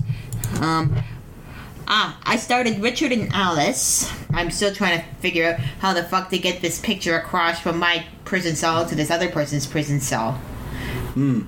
And I bought a game on Steam. I'm going. It's 82 cents. How bad could it possibly be? What game? Dra- uh, Dungeon Hearts. Oh, it was so awful. The mechanics, it was like the first level was impossible to do. I'm going, okay, unless the game says, you know, like hard in the description, I'm expecting, you know, the first level to be feasible and doable. But it just moved way too fast for a first level. I'm feasible and It doable. is Steam. and of course, I apologies played if you said Mini Metro, wrong. That was me. which is my uh, my favorite uh, time killer game. That kind of that doesn't take as much. That doesn't that takes more time than Adventure Capitalist, and it can be played for a while. But that but it's not as time consuming as Civilization Five. What? Mini Metro. Oh yeah, you're really hooked on that game. I just bought that through the Humble bundle, and uh, it stressed me the hell out. I don't know I how you still find it want to try that game out. You It's so beautiful, You though. know, You need to play the um the time the untimed mode. That's what that's the uh, fun one because what you're playing is normal. Oh sure. Well, I found it stressful. Maybe I'll get back into it. Yeah, try the relaxed mode first. That's the way you should do it. That's like more of a sandbox mode. Okay. Your stations don't overcrowd. There's no timer. You do get uh, like enhancements only when you've moved enough people. I'm just too dumb for strategy games for the most part. I don't find them fun often. No, but Brian, there, there's a life lesson in here. You start our games on easy mode, and then you progress to gamer mode. Right. Right. Yeah, so I got to do that with uh, Doom 3 BFG edition. Brian got uh, one of those and already had it, so he gave me the key. So I got to play that now. Yeah, that was a good one. I was just, I was just trying to poke the bear there for a second, but uh, it it elicited no response. It rolled off the bear's butt. Backing into my corner again. Mac. Um, Is that all you played? Yes, that's all I played. All right. So, I don't think um, Troels got his say. Troels. No, you can go. Then Troels can go. No, Troels can go. Okay, fine. he- Troels, what have you played lately?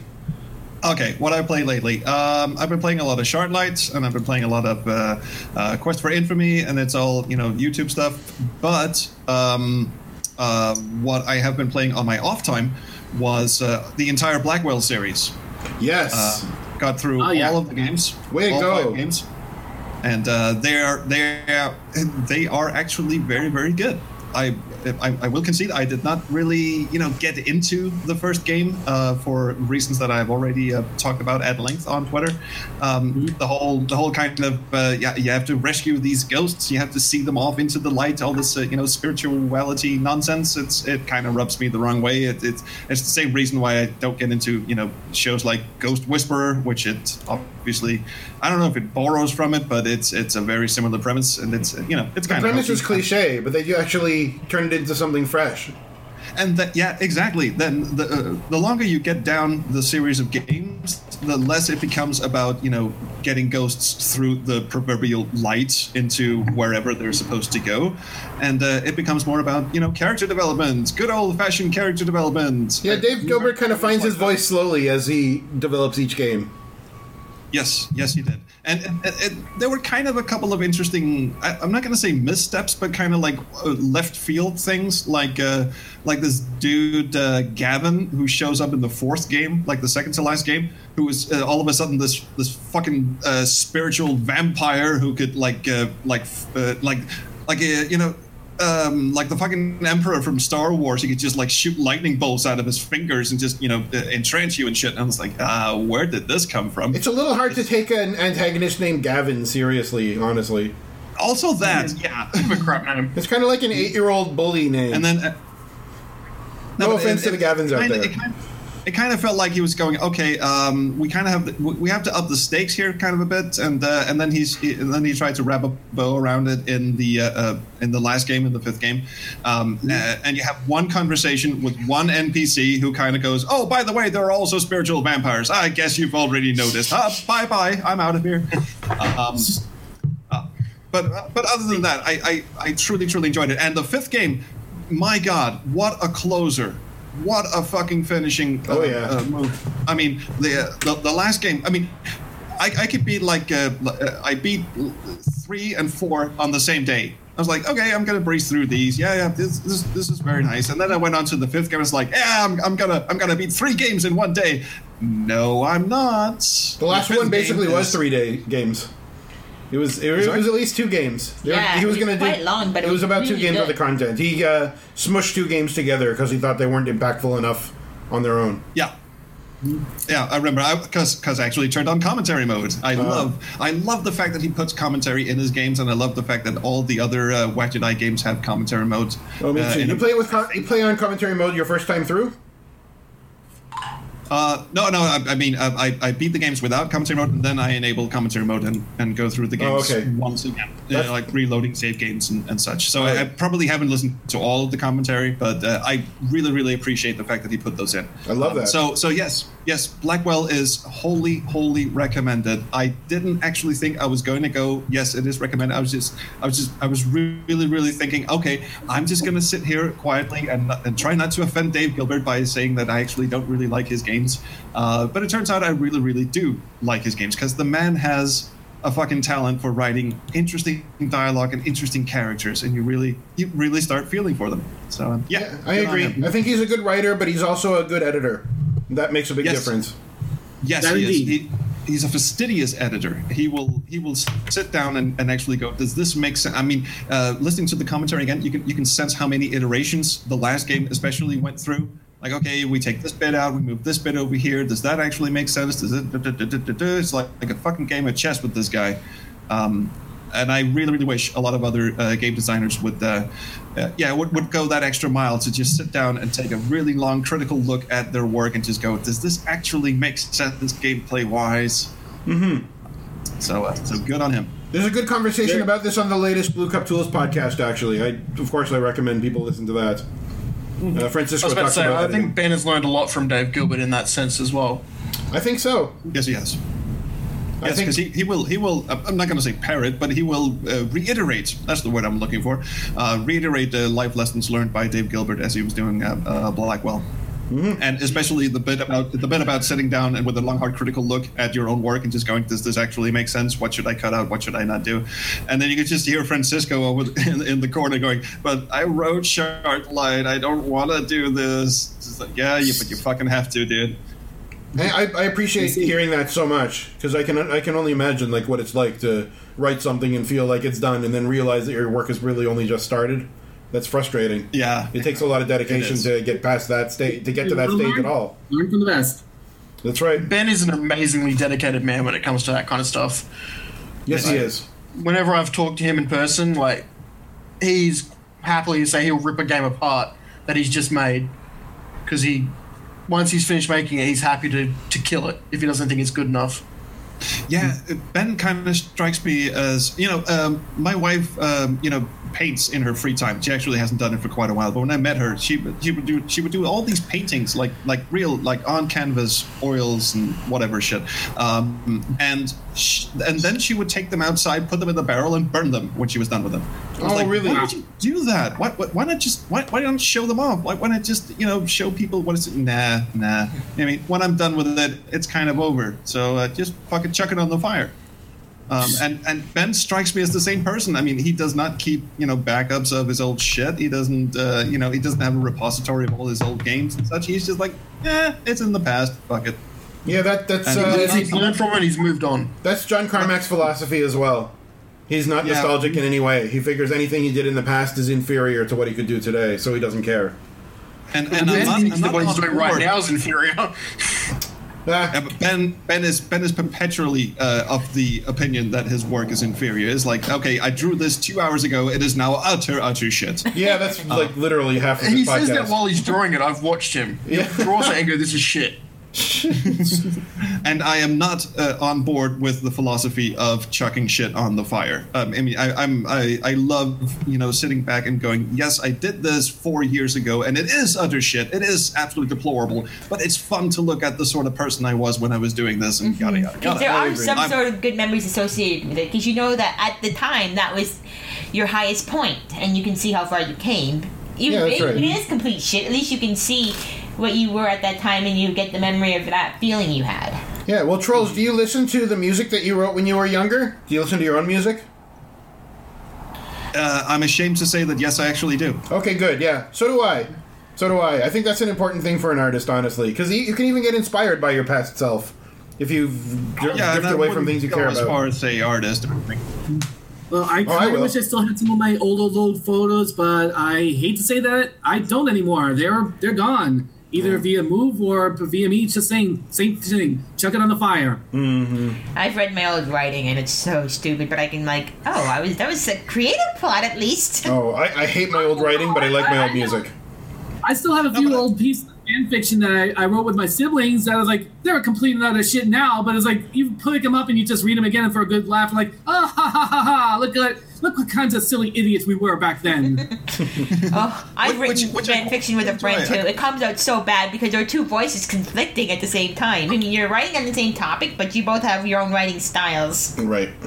and I, and I and I quite enjoy that. So I'm not I'm not on board with the whole. Uh, uh, what what's the opposite of revisionist? I mean, he's just he's just a, a non-visionist, a destructionist? the destructionist. Yeah, exactly. That, that's a good one. Yeah, let's go with that. But he, he Um, does leave his stuff online and that. Anything he's posted, he's posted, and it's out there. Well, Ben, I, I had links uh, in previous uh, podcast show notes to some of his old games, and they've all disappeared because his blog host went down or something. Or no, his blog is up, but his uh, the old game host went down. So I told him about it. He's like, "Oh, I don't he care." To, he used to keep some of them on Dropbox, I think. Okay, I hope so, because a bunch of his games, like the links were all broken, and he didn't even care to change the, the links or anything. He's like, "Yeah, too yeah, bad." that's, that's exactly what I mean. Yeah, it's he worthwhile content. give a shit. So, dang it, Ben. But anyway, anyway, uh, the other game I played um, is um, because I set up a Patreon for the Space Quest Historian podcast. I don't know why, and uh, some Australian person uh, uh, shot me through two of my stretch goals, or not stretch goals, like um, um, that sounds what are they painful. called? like my, my milestone goals. That's that's what it's I called. should point out, it's not me. Oh. No, it's not. It's another Australian. but anyway, The other Australian. Oh yeah, By the I forgot there's five of you living in that uh, barren wasteland. Five of you left alive. Yeah. anyway, this this means that I have to do um, uh, video reviews. And I, again, I say that like it's a bad thing. I have to do this now, but uh, no, I'm actually quite looking forward to it. But Oh. I'm, I'm going to do video reviews of games that I have played uh, instead of you know doing let's plays of games that I am you know experiencing for the first time. So I've been playing uh, Inherit the Earth. Has anyone ever picked up this very tastic masterpiece? No, I've I heard it. tales. I bought it and I took the data files and threw them into ScummVM. I've never heard of it. And that that'll work. For those I of know us, the name, but I haven't played it. oh, do you want to give us a description of it for those of us that haven't played it? Um, yeah, I can. I can try at least. I'll try to keep this very succinct. Um, uh, it's it's it's a lot of anthropomorphic animals running around uh, a what turns out to be a future version of the Earth, like like thousands of years in the fu- future. Uh, all the animals have been given the power of speech, and they have human mannerisms, but they're sort of uh, they're sort of tied to um, the characteristics of their original animals. So uh, you know the rats are still holed up underground, and they're very you know they, they collect information and they uh, you know procreate like mad. Uh, the foxes are all distrusted because they're thieving gypsy bastards, and the you know the boars are all warmongering, like to take mud baths and fuck everything in sight kind of things. Um, and it's it's it starts out as a really sort of kitty kind of, barring that description, obviously, a very kitty kind of. Uh, you know, everyone is very nice to each other, and there's green pastures everywhere, and we're, we're all having such a wonderful time. But oh my God, the orb of storms has been stolen. I must go and retrieve it because uh, you know uh, people are accused. I'm, I'm you know the protagonist is a fox, so obviously I'm being accused of this theft.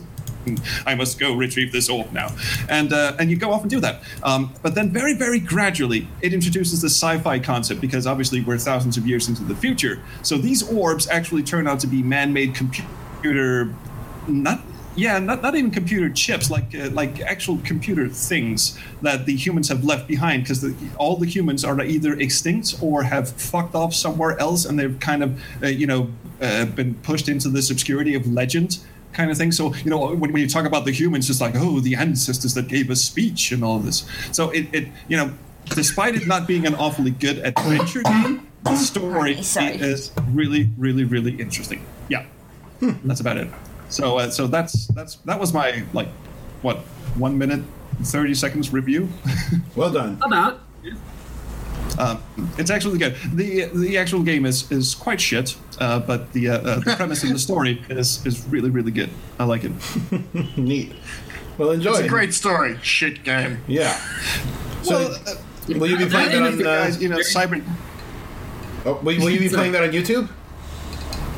Um, yeah, I'm, I'm gonna. I'm, I'm I'm actually. I'm, I'm playing through it so I can record footage of it and then talk over it, as opposed to actually doing a let's play of it. Um, so it's gonna be a, a bit more, you know, uh, uh, not to use the word succinct again, but yeah, that's uh, yeah, it's gonna be more uh, bite-sized. Let's put it that way. Gotcha. Cool. All right. Well, have So you, I've been play- playing that. have you played anything else lately?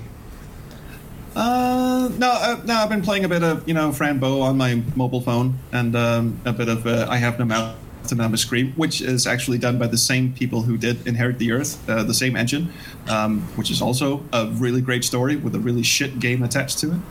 Um, so yeah, nothing, nothing too interesting. You were just talking about I have no mouth and I must scream on your phone. Where were you talking about that? Was it on your podcast?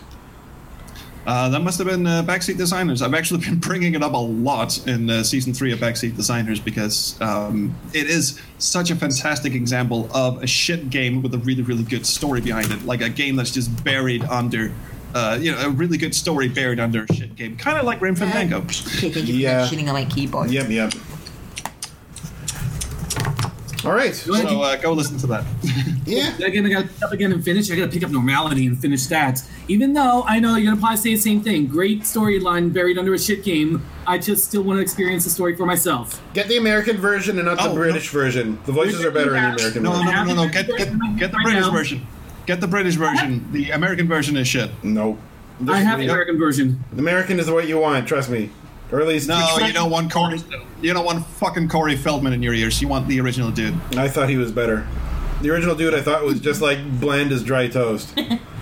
The, the European one. I'm gonna go American actor. America, fuck yeah. Fight, fight, fight, fight, fight, fight. All right, we're done. We're done. We're done. And I, you mind I uh, actually times played when normality all the way through while the uh, rest of you first shut up. ever uh, as one of my uh, let's plays. All right. Well, why don't I go ahead then and talk about what I played this week? We're getting close to the end of the podcast already, but what the hell? Um, the only one that I'm going to mention then is that I have been playing with a uh, 3DO emulator called 4DO, which is a terrific emulator. I don't know if it's just for Windows, but it's really nice and fast and very easy to use. Um, with I think it's actually cross-platform. Oh, okay, that's even better. It has lots of uh, lots of configuration options, which I like. So I grabbed a bunch of uh, 3DO games because that was a, a system that I just like wanted to play so badly back in the day, but it was just prohibitively, ridiculously expensive. Um, so the one that the one game that stood out more than any other, even though I played it a whole bunch on PC, was uh, Mega Race. Um, Mega Race on 3DO, it's better than the PC version. I am so surprised.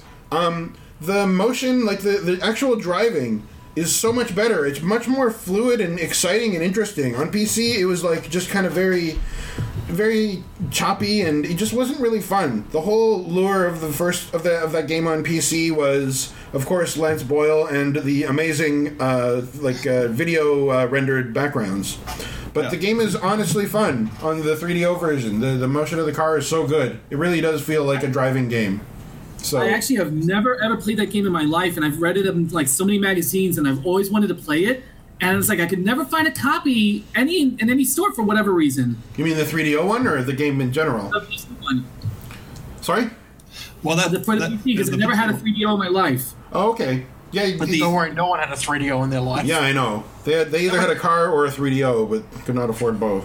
You know, Robert, if, if you'd said this to me like uh, like two hours ago, I would have said, "Don't even bother." I mean, uh, uh, Lance Boyle is funny for the first thirty seconds, then it becomes a giant pain in the ass. I thought and he's the game hilarious. is and the game is fun, but not really, you know, fun. Fun. It's just it's, it's just a racing a racing game over a pre-rendered background that you know moves. Uh, but you know, hearing that the 3DO is actually interesting to play, that just that that's a whole new light on the situation right there.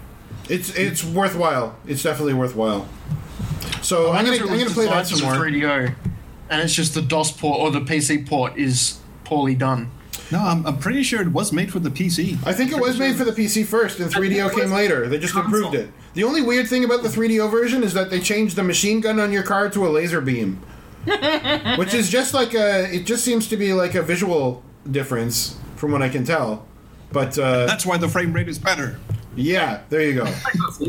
There you go. No, the, just the controls are vastly improved. Otherwise, it's the exact same game, from what I can tell. So if Rebel Assault got ported to the 3DO, it would actually be playable. Oh, we'll have to see. Um, It was ported to the 3DO. I was going to say, it probably Was was. it? yeah, it was. I think it was ported to the 3DO. It was. Yeah. Is it The just a 3DO actually got a lot of games for it. It just didn't sell very well. Yeah, that's right. Well, yeah, who the hell could afford a $700 console? Yeah, it was kind of Well, bonkers. people now buying PS4s. Right, but in, in 1995 dollars or whatever, that was like a thousand dollars Yeah. of today's money. More that was probably. The 3DO was it was cost way too much, and it was yeah. What I always wanted was the 3DO Blaster, which was that I think it was an ISA card that you would install on your PC and it let you play 3DO CD games on your PC. It was just That like was a because it 3DO was on a a full card. 3DO chipset implementation on the card, and then it had that specific CD drive that it came with, Yeah, and controller and a demo disc. that's right. Yeah, that was a, that was I think a weird artifact of the 3DO hardware itself being like produced by It was third parties. implementation, and it used the VGA cable. I had like that little pass-through cable to like you know output VGA Right. using your internal card. It was like you pass your internal card to your 3DO blaster, and then out your monitor. That's weird. That's really weird. It was, but it was like it was kind of cool. Like they crammed the entire chipset onto one card. Yeah, that's awesome. So what I'm looking forward to playing on this system, I haven't had time yet, are uh, Twisted the Game Show, which I don't know if it's any good, but it was like an FMV kind of a multiplayer game show, crazy, wacky sort of a thing. Um, I want to see Battle Chess on 3DO because that's a game that looked amazing in CGA. I can only imagine what it looked like uh, on uh, CD-ROM. Oh wait, wait a minute. Is is this, is this the FMV uh, battle chess? Because there's this dude on Twitter uh, at FMV Story who uh, who uh, tweeted some uh, uh, some of the FMV sequences of the different pieces uh, going into battle with each other. Oh, maybe It- it is. It looks so fucking ridiculous. Well, the, the whole thing about Battle Chess is that it's exactly the same as regular chess. It just takes five times longer to play. Yes, You can turn the animations off. The, you yeah, well, you can, but that's the whole point of it. It's a, there's no gar- there's no benefit to playing it without the animations. The animations are really funny and, and inventive in CGA. The old the old 80s one are. anyway. I love that. That's the No, only thing I like yeah, about it because I suck at great. it's just, chess is a strategy game, so I'm terrible at it. But I, I like that. I like No, but the, the, the animations in the original game, if, if it's CGA, EGA, or even the CD-ROM version, um, they're all fantastic. You know, the pieces uh, doing battle on the boards and such. But the uh, uh, the FMV version, which I'm guessing now is the 3DO version, Mm-hmm. um, you've got this this dude in a knight's uniform and this dude in a peasant's uniform, like going at it, um, and they're just you know like like very weakly swinging their swords at each other, kind of you know not even making contact, and then all of a sudden it cuts to a close up of this uh, knight's face, and someone's just shoving a fucking trifork into his face, and blood spurts out. Yeah. And then it cuts. Sounds good to me. Like, Sounds like reality. Well, I'll get my report on that next week then, I suppose. And the other one, And I'm also, interested- they're doing this out in the uh, uh, like in a forest. There's no one even close by. It's not like they're on a battlefield or anything. It's just two dudes randomly walking up to each other, going, "Let's have a fight." Are you telling me this isn't how? That's not how history happened? Yeah, back when chess happened, it was different. It's well Good point. documented. I have not read up on that so far. It could probably be alternate universe history. Yeah. Pretty sure queens used to just walk around anywhere they wanted, and then they'd hit people with daggers. And you know, And then move like- diagonally into the sunset. Yeah, but anyway, go go uh, go look up uh, the dude uh, at FMV story on Twitter. Uh, Oh yeah, I follow him. He's got great FMV tweets. clips. Yeah, there's a lot of fun stuff Oh, yeah. on there. He's awesome. It is not dissimilar to uh, Darth Helmet's fantastic uh, point and what is it? Point and click. Point and Point and? GIF adventure. Point and GIF adventure. Loving that. Yeah, that is awesome. That is. I mean, cheers for putting that up. That is that is so fucking spectacular. Always. It really isn't very much. Like I, yeah, I don't need any congratulations for doing so little. Well, too bad. But. I'm giving you some anyway. Congratulations. Yes, congrats. That's the punk I am. Uh, today's tw- uh, GIF of Cedric almost falling down and then like just repeating seems to be doing very well. You can close your eyes and imagine the next step, what it could have been. Could have broken Yeah, his bird's neck and saved us all. Just watch him spin forever.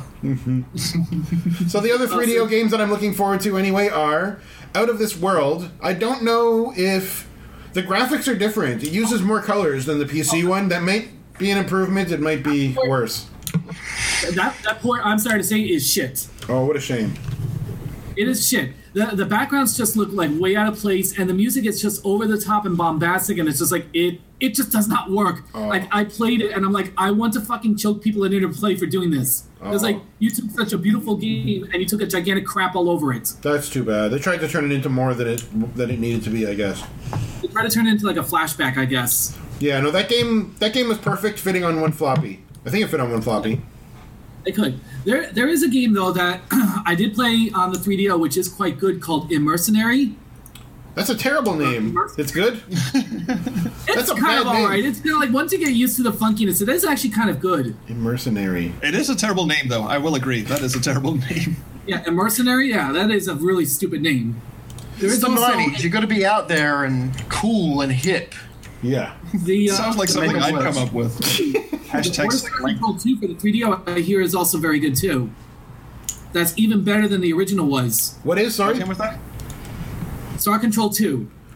Oh, so I played. Um, I've played uh, Ur-Quan Masters, of course, which lets you choose elements from the PC and the 3DO version and kind of use the best of both.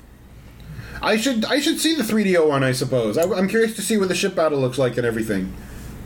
It's it's pretty good. It's actually a very good port. Wolfenstein 3D is an excellent port. Don't bother with Doom. Right. Oh, Doom plays So on the that window. Doom It on the looks like. 3DO has no sound, right? Like no music. No, no, Doom on the 3DO Yeah, it's does have sounded. kind of has like a really excellent remix soundtrack.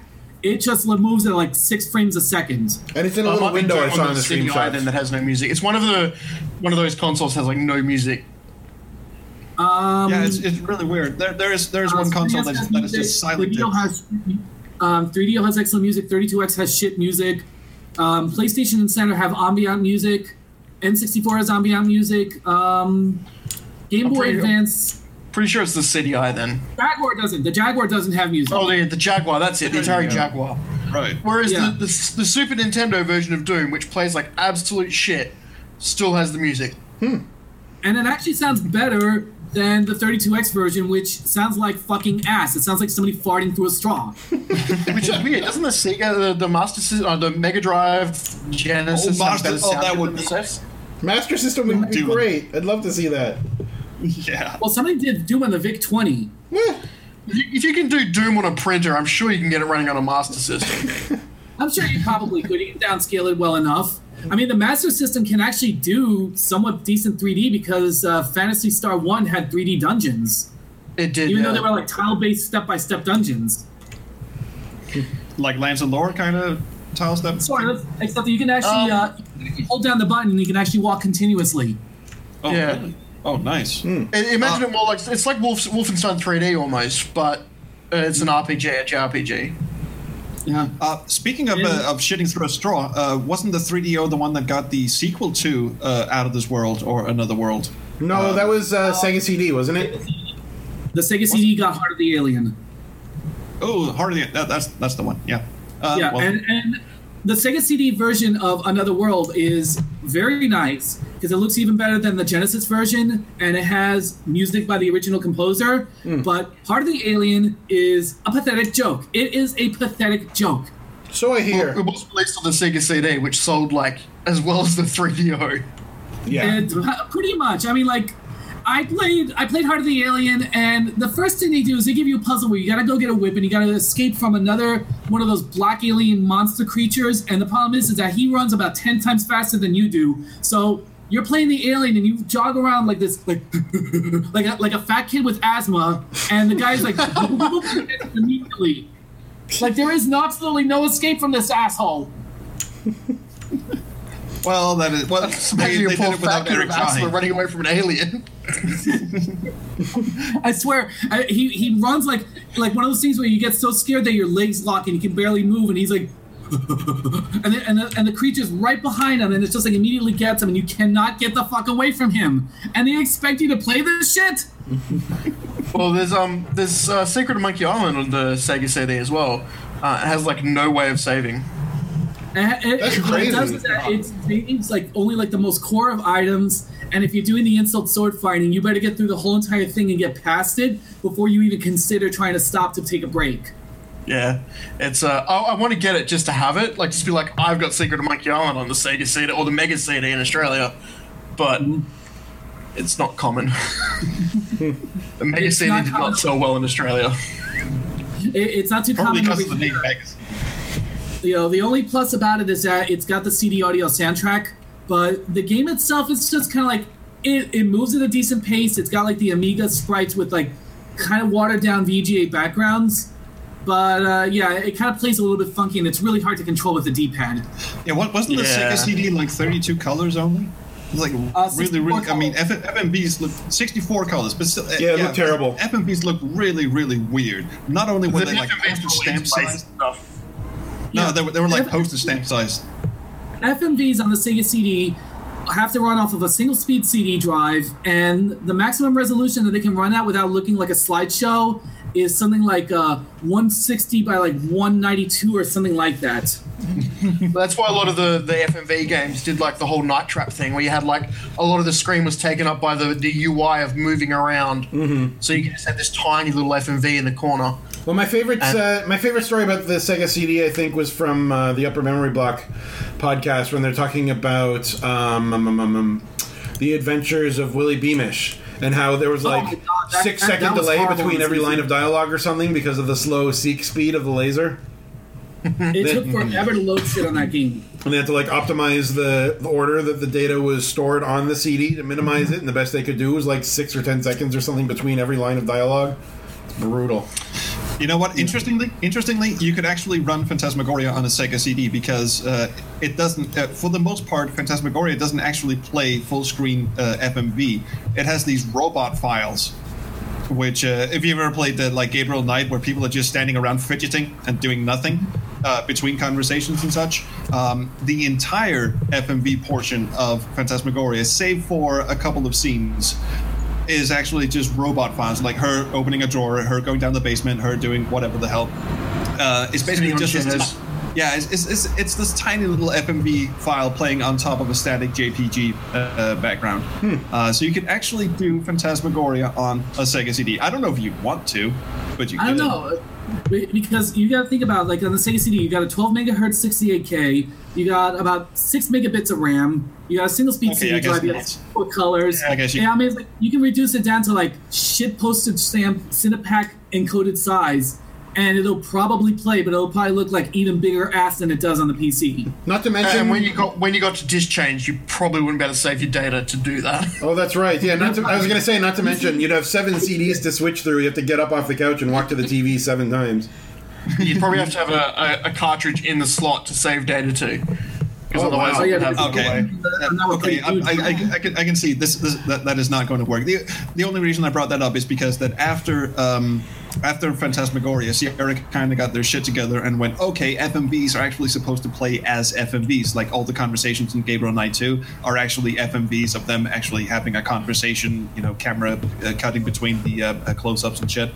Um, You would think after all the money they spent on Phantasmagoria FMV, they'd be like, right, this shit didn't work, but it got good reviews apparently. I don't know how. Well, everybody loved the technology. reviews. I'm sure of it. I, I think it's probably more for the atmosphere than anything else that they gave it the good reviews. It must be just they were just so blindsided by the whole FMV and like, oh wow, this is so amazing, this is the future. Because there's no way you could play that game and think that was good. Okay, side note. Uh, does anyone recall when uh, Under a Killing Moon came out and you could actually play that thing on a 386 with 4 megabytes of RAM? Oh shit! like- Even though you had to turn everything down severely, yes, he could. That was what ninety six or How something. th- is that even possible? Wait, Yeah. isn't Under a Killing Moon the second one? The third one. No, it was the first CD-ROM one. Yeah, it's, uh, it's it's the first CD-ROM one, but it, The third it, game, right? Because Martian Memorandum came on like 16 floppy disks and had FMVs in the same way that you have like uh, um, Instagram videos these days, except if Instagram videos ran at like four frames a second. now, Under Killing Moon had something similar to those little tiny files where it would like have a pre-rendered background and one person on screen would move in this very small little window sort of but it was integrated seamlessly with the background and then that person would freeze at the end of their sentence and somebody else would start moving it was actually very good technology it, it uh, meant that they could put a lot of video Sounds good. I like that. I appreciated that. They did a lot of cool technological hacks in that. Like, of course, I've spoken about it Yeah. before, but my favorite thing is the uh, digital drums over the MIDI soundtrack. it makes it sound so good. That that is actually, that was a really really cool technology, and I cannot listen to the Under Killing Moon soundtrack when it's played through like a sound canvas or an MT32. I don't even know if it supports MT32. I don't think it does. But you know, the way to listen to Under Killing Moon is with a Sound Blaster OPL3 chip with the digital drums enabled. I agree. Just just that walking down Chandler Avenue. I like that. Oh, Somebody's got to make a recording of that so we can just like listen to it outside the game. Yeah, exactly. I don't know how you do that. I don't. I guess you could Well, probably you play through your speakers and put a microphone up against it. You get very sick of that There's one. song by like disc three or so, though. Every time you take one step outside, there it is. There's no escaping it. I guess, I guess what you can do is just like you know do the sound capture in DOSBox and just like grab a wave and then just make an MP3 of it or whatever. Yeah, just stand still outside your apartment and just have it run. Yep. Yeah. Also, Thank it's God that there are the, uh, no time events. Actually, you don't even have to do that. You can go into the setup program. It's the sound test MIDI file that plays. So you can basically just, you know. Oh yeah, you're right. it's Good call. And I love, I love the other uh, sound test, which is uh, w- uh, we sampled that for backseat designers. Uh, Tex Murphy just going, uh, "Prophecies aren't in my job description. I'm just a humble PI trying to save the world as we know it." That's the game in a nutshell, right? That is exactly the Synergy game. in a nutshell. As soon as you say sound test, all I can think about is that like um, HDMI, whatever it is, like the docking one, the Oh yeah, very the, sci-fi Oh interplay one. The interplay one. that's right. From I think that was from Descent originally, or I don't even remember what it was from. Uh, I don't remember where it's from, but I remember, there's so many games I, I you'd hit the sound test, and that's what would play, and I'd be like, oh yeah, Docking module. Yeah, yeah, docking module, and you're like, yeah, Yeah. that sounds working. Yeah, it's fucking working. Although the uh, best sound test ever was Wing Commander 3. God, I love that boy Spunk. that's right. what? What game am I installing, please? I think you'll find the best sound and video test is to play TekWar and listen to Shatner talk to you. Is it? Yes. Is that Oh, the sound God. test? That game. No, no, that, that one is one of the uh, the generic ones. That's just one of those generic sound tests. No, no, I mean actually let load the game. Oh Oh yeah. Oh, you, I because suppose then you you wouldn't want to load TekWar. Why would Why would you load TekWar? What, To what- listen what's to the- Shatner tell you Don't you about have- tech drugs. Honestly, Darth, don't you have enough things trying to kill you where you live? Just I don't love see- TekWar. No, no, no. I, I've already like Anatoly and I poke fun about that every single time we're together. And then on when I was with um, Edgar on Nostalgia Road Trip a few episodes back, I actually told him about the TekWar game, and he's like, he was in complete disbelief at how shit a game could actually be, especially one with such merit like the build engine that Tech War is powered by is like It's two absolute options come out, shit. and then there's fucking Tech War. All I can say is TekWar was was- the first game I ever played that was cyberpunk. Like, The only it thing I- introduced me to that idea of like, What kind of a shit introduction to cyberpunk is that? Oh, I know it's the first. Uh, it, it was the first build licensed game. I mean, they, they had the build was the engine second one before. actually because the first one was Witchaven. Oh, really? Was it? Oh, I'm sorry. Uh, Yeah, but it, it was before TekWar. they, they, were- they, they were still putting that shit together before uh, Duke Nukem 3D had come out and before the build engine was actually finished. So uh, they, were- they were they were kind of scrambling around. But uh, I mean, just look at lazy game reviews trying to play um, uh, Tech War. and Just watch I mean, Oh. watch a man crumble. Oh, before yeah, your that was painful. eyes. No, no, no. You know no my, my, my, speedrunner play TekWar because they break it to finish it like really quick. No, my favorite part of TekWar is the fact that when you look in the mirror, your guy is literally not animated. He just slides back and forth. So I dub him the ice fighting guy. Your main protagonist, fighting guy. Well, what do you? When you just like run around the map at like hundred percent speed, shooting people and hoping you don't get shot oh, in the I, back? can't, I can't even stand the fact that it's like you draw your weapon and everybody in the map starts flipping their shit. You you, you want to shoot a bad guy and all the civilians are flipping their shit, and then when you get out of the mission, William Shatner fucking chews you out. Shatner chews you Yeah, out for that. and- It's beautiful. And the, and, the, and, the, and the city is like fucking four blocks. It's like, okay, you draw a gun. Everyone must know each other. Everyone's like, oh, there's Dave. Oh, there's uh, oh, there's, there's Pete. Oh, there's this It's guy I've never Dave. seen before. He's brandishing a gun. Everybody run! Fucking run, man. This guy's insane. Have you actually seen the like inside a computer part of that, where you actually like hack? Oh. Oh god, no, no, no! The, the Matrix drove me up the goddamn wall. Yeah, the Matrix that's, drove me up the wall. it hurts your eyes to look at. No, and then like, and then you don't even know where the hell you're supposed to go in that. You're like, I got lost so many times, and I'm like, fuck this noise. I just abort the mission. Fuck this shit. Tech I, I, I'm driving amazing. response left and right today, aren't I? My wife actually gave me a box copy of TekWar.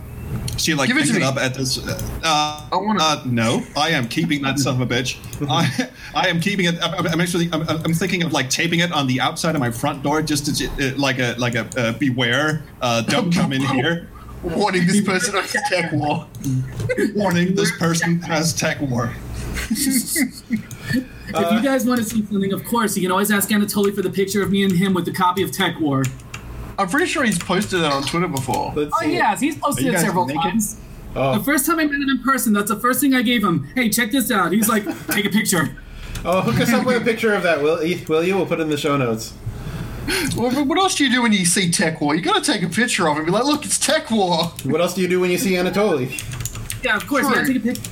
But it's like, the best parts about it is just like, you know, instead of doing TekWar, we just get so damn drunk that we just recite LucasArts games word for word verbatim. Right. so we hear. I can do that. I can. I can do the Day of the Tentacle opening by heart. As We did drunk that. as We I'll did ever Sam get. and Max. We did the dig. We did Full Throttle. Dude, if you're down in New York with us, join in. Oh, well, Oh, would, I- you I shall- I shall bloody enjoy this. Country. All right. Well, Oh, the day God. that happens, it will be the true party tornado. But unt- until that very day, I think we've just about come to the uh, end of our allotted time. Amazingly, we've kind of gone through some sort of a time warp that makes two hours disappear. Yes. Let's do the time warp again. know. Oh, let's not. No, let's not do the time warp. Uh, let's not. No, but I, I, I, I will. I will throw in Beneath the Steel Skies intro. Whenever, uh, whenever the party tornado meets up in real life, I will recite the entire intro to Beneath the Steel Sky with No. voices. All right, you're thank you. on. You better. Faster. Yes. Now, you're not allowed to do that. It's all Australian accents. You can't do that. All right. Well, you're going to have to join the tornado then, Darth. Join Yes, the tornado, I- I- people. We'll let the squares run this Let, one. us fund, let's fund, uh, let's fund Darth's flight to New York so he can join this tornado. That's Oh, right. yes. No, you all fly to Perth, WA.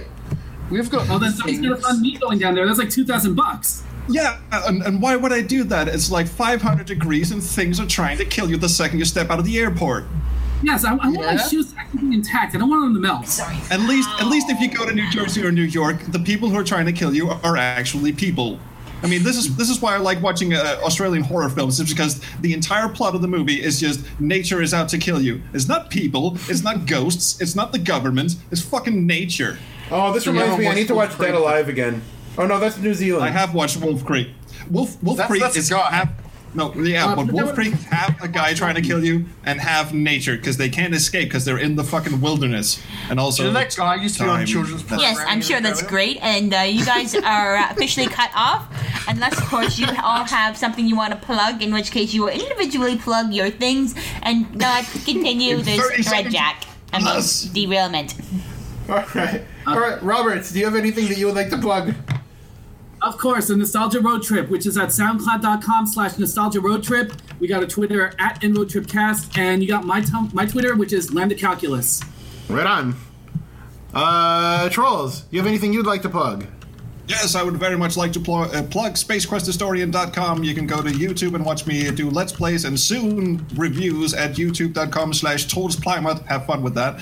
And you can um, uh, support my ass at patreon.com slash SpaceQuestHistorian. And I would be remiss not to mention the Backseat Designers podcast with my two bestest friends in the whole, whole wide world. It's over on backseatdesigners.com. Thank you. Thank you. Okay. That was succinct, wasn't it? That was awesome. And finally, Darth. Darth, anything that Uh, you would like to thing that plug? I've got going is my, my, my Twitter of Sierra GIFs at the moment, pretty much. Yay! And if you'd like to look at that, you can go to at point and GIF ADV because you can't fit the whole adventure in there. And you can look at GIFs, and they look amazing. Or GIFs if you want. You know, No, you don't, whichever way Lawrence. like to say it. No, they're, they're, they're gifts. You can't fit the whole adventure in there is like the best description of that Twitter account that I've heard actually. yeah. You should Awesome. put that in the bio. Yeah.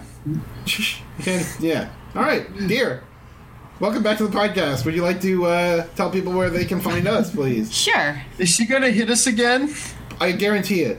Yes. I'm Yes. ducking. I'm cowering. And you will behave yourselves now. Yeah. or else there will not be no more party later on. So, if you want to get in contact with us, tell you to tell us about how much this show pissed you off, you can reach us on the web. We are squarefm at uh, dot demodulated.com, by email squarefm at demodulated.com, or on Twitter in 140 characters at squarewavesfm. Don't bite my phone cable. Dot com. Thank you for uh, indulging this uh, pointless uh, activity, and uh, we hope to uh, you'll join us again if you're not already fed up with Yeah, us. Yeah, please join us again. Woo! Party tornado! Woo! promise this won't happen again for a while. No, it won't. No, I I think uh, I think the authorities won't permit this. No, they won't. All right, say goodbye to the nice people, ladies and gentlemen. Bye. Goodbye. Bye. Bye. I Bye. love you. Sorry. I love Darth. Darth is cool. Darth, Darth has great tits. Bye.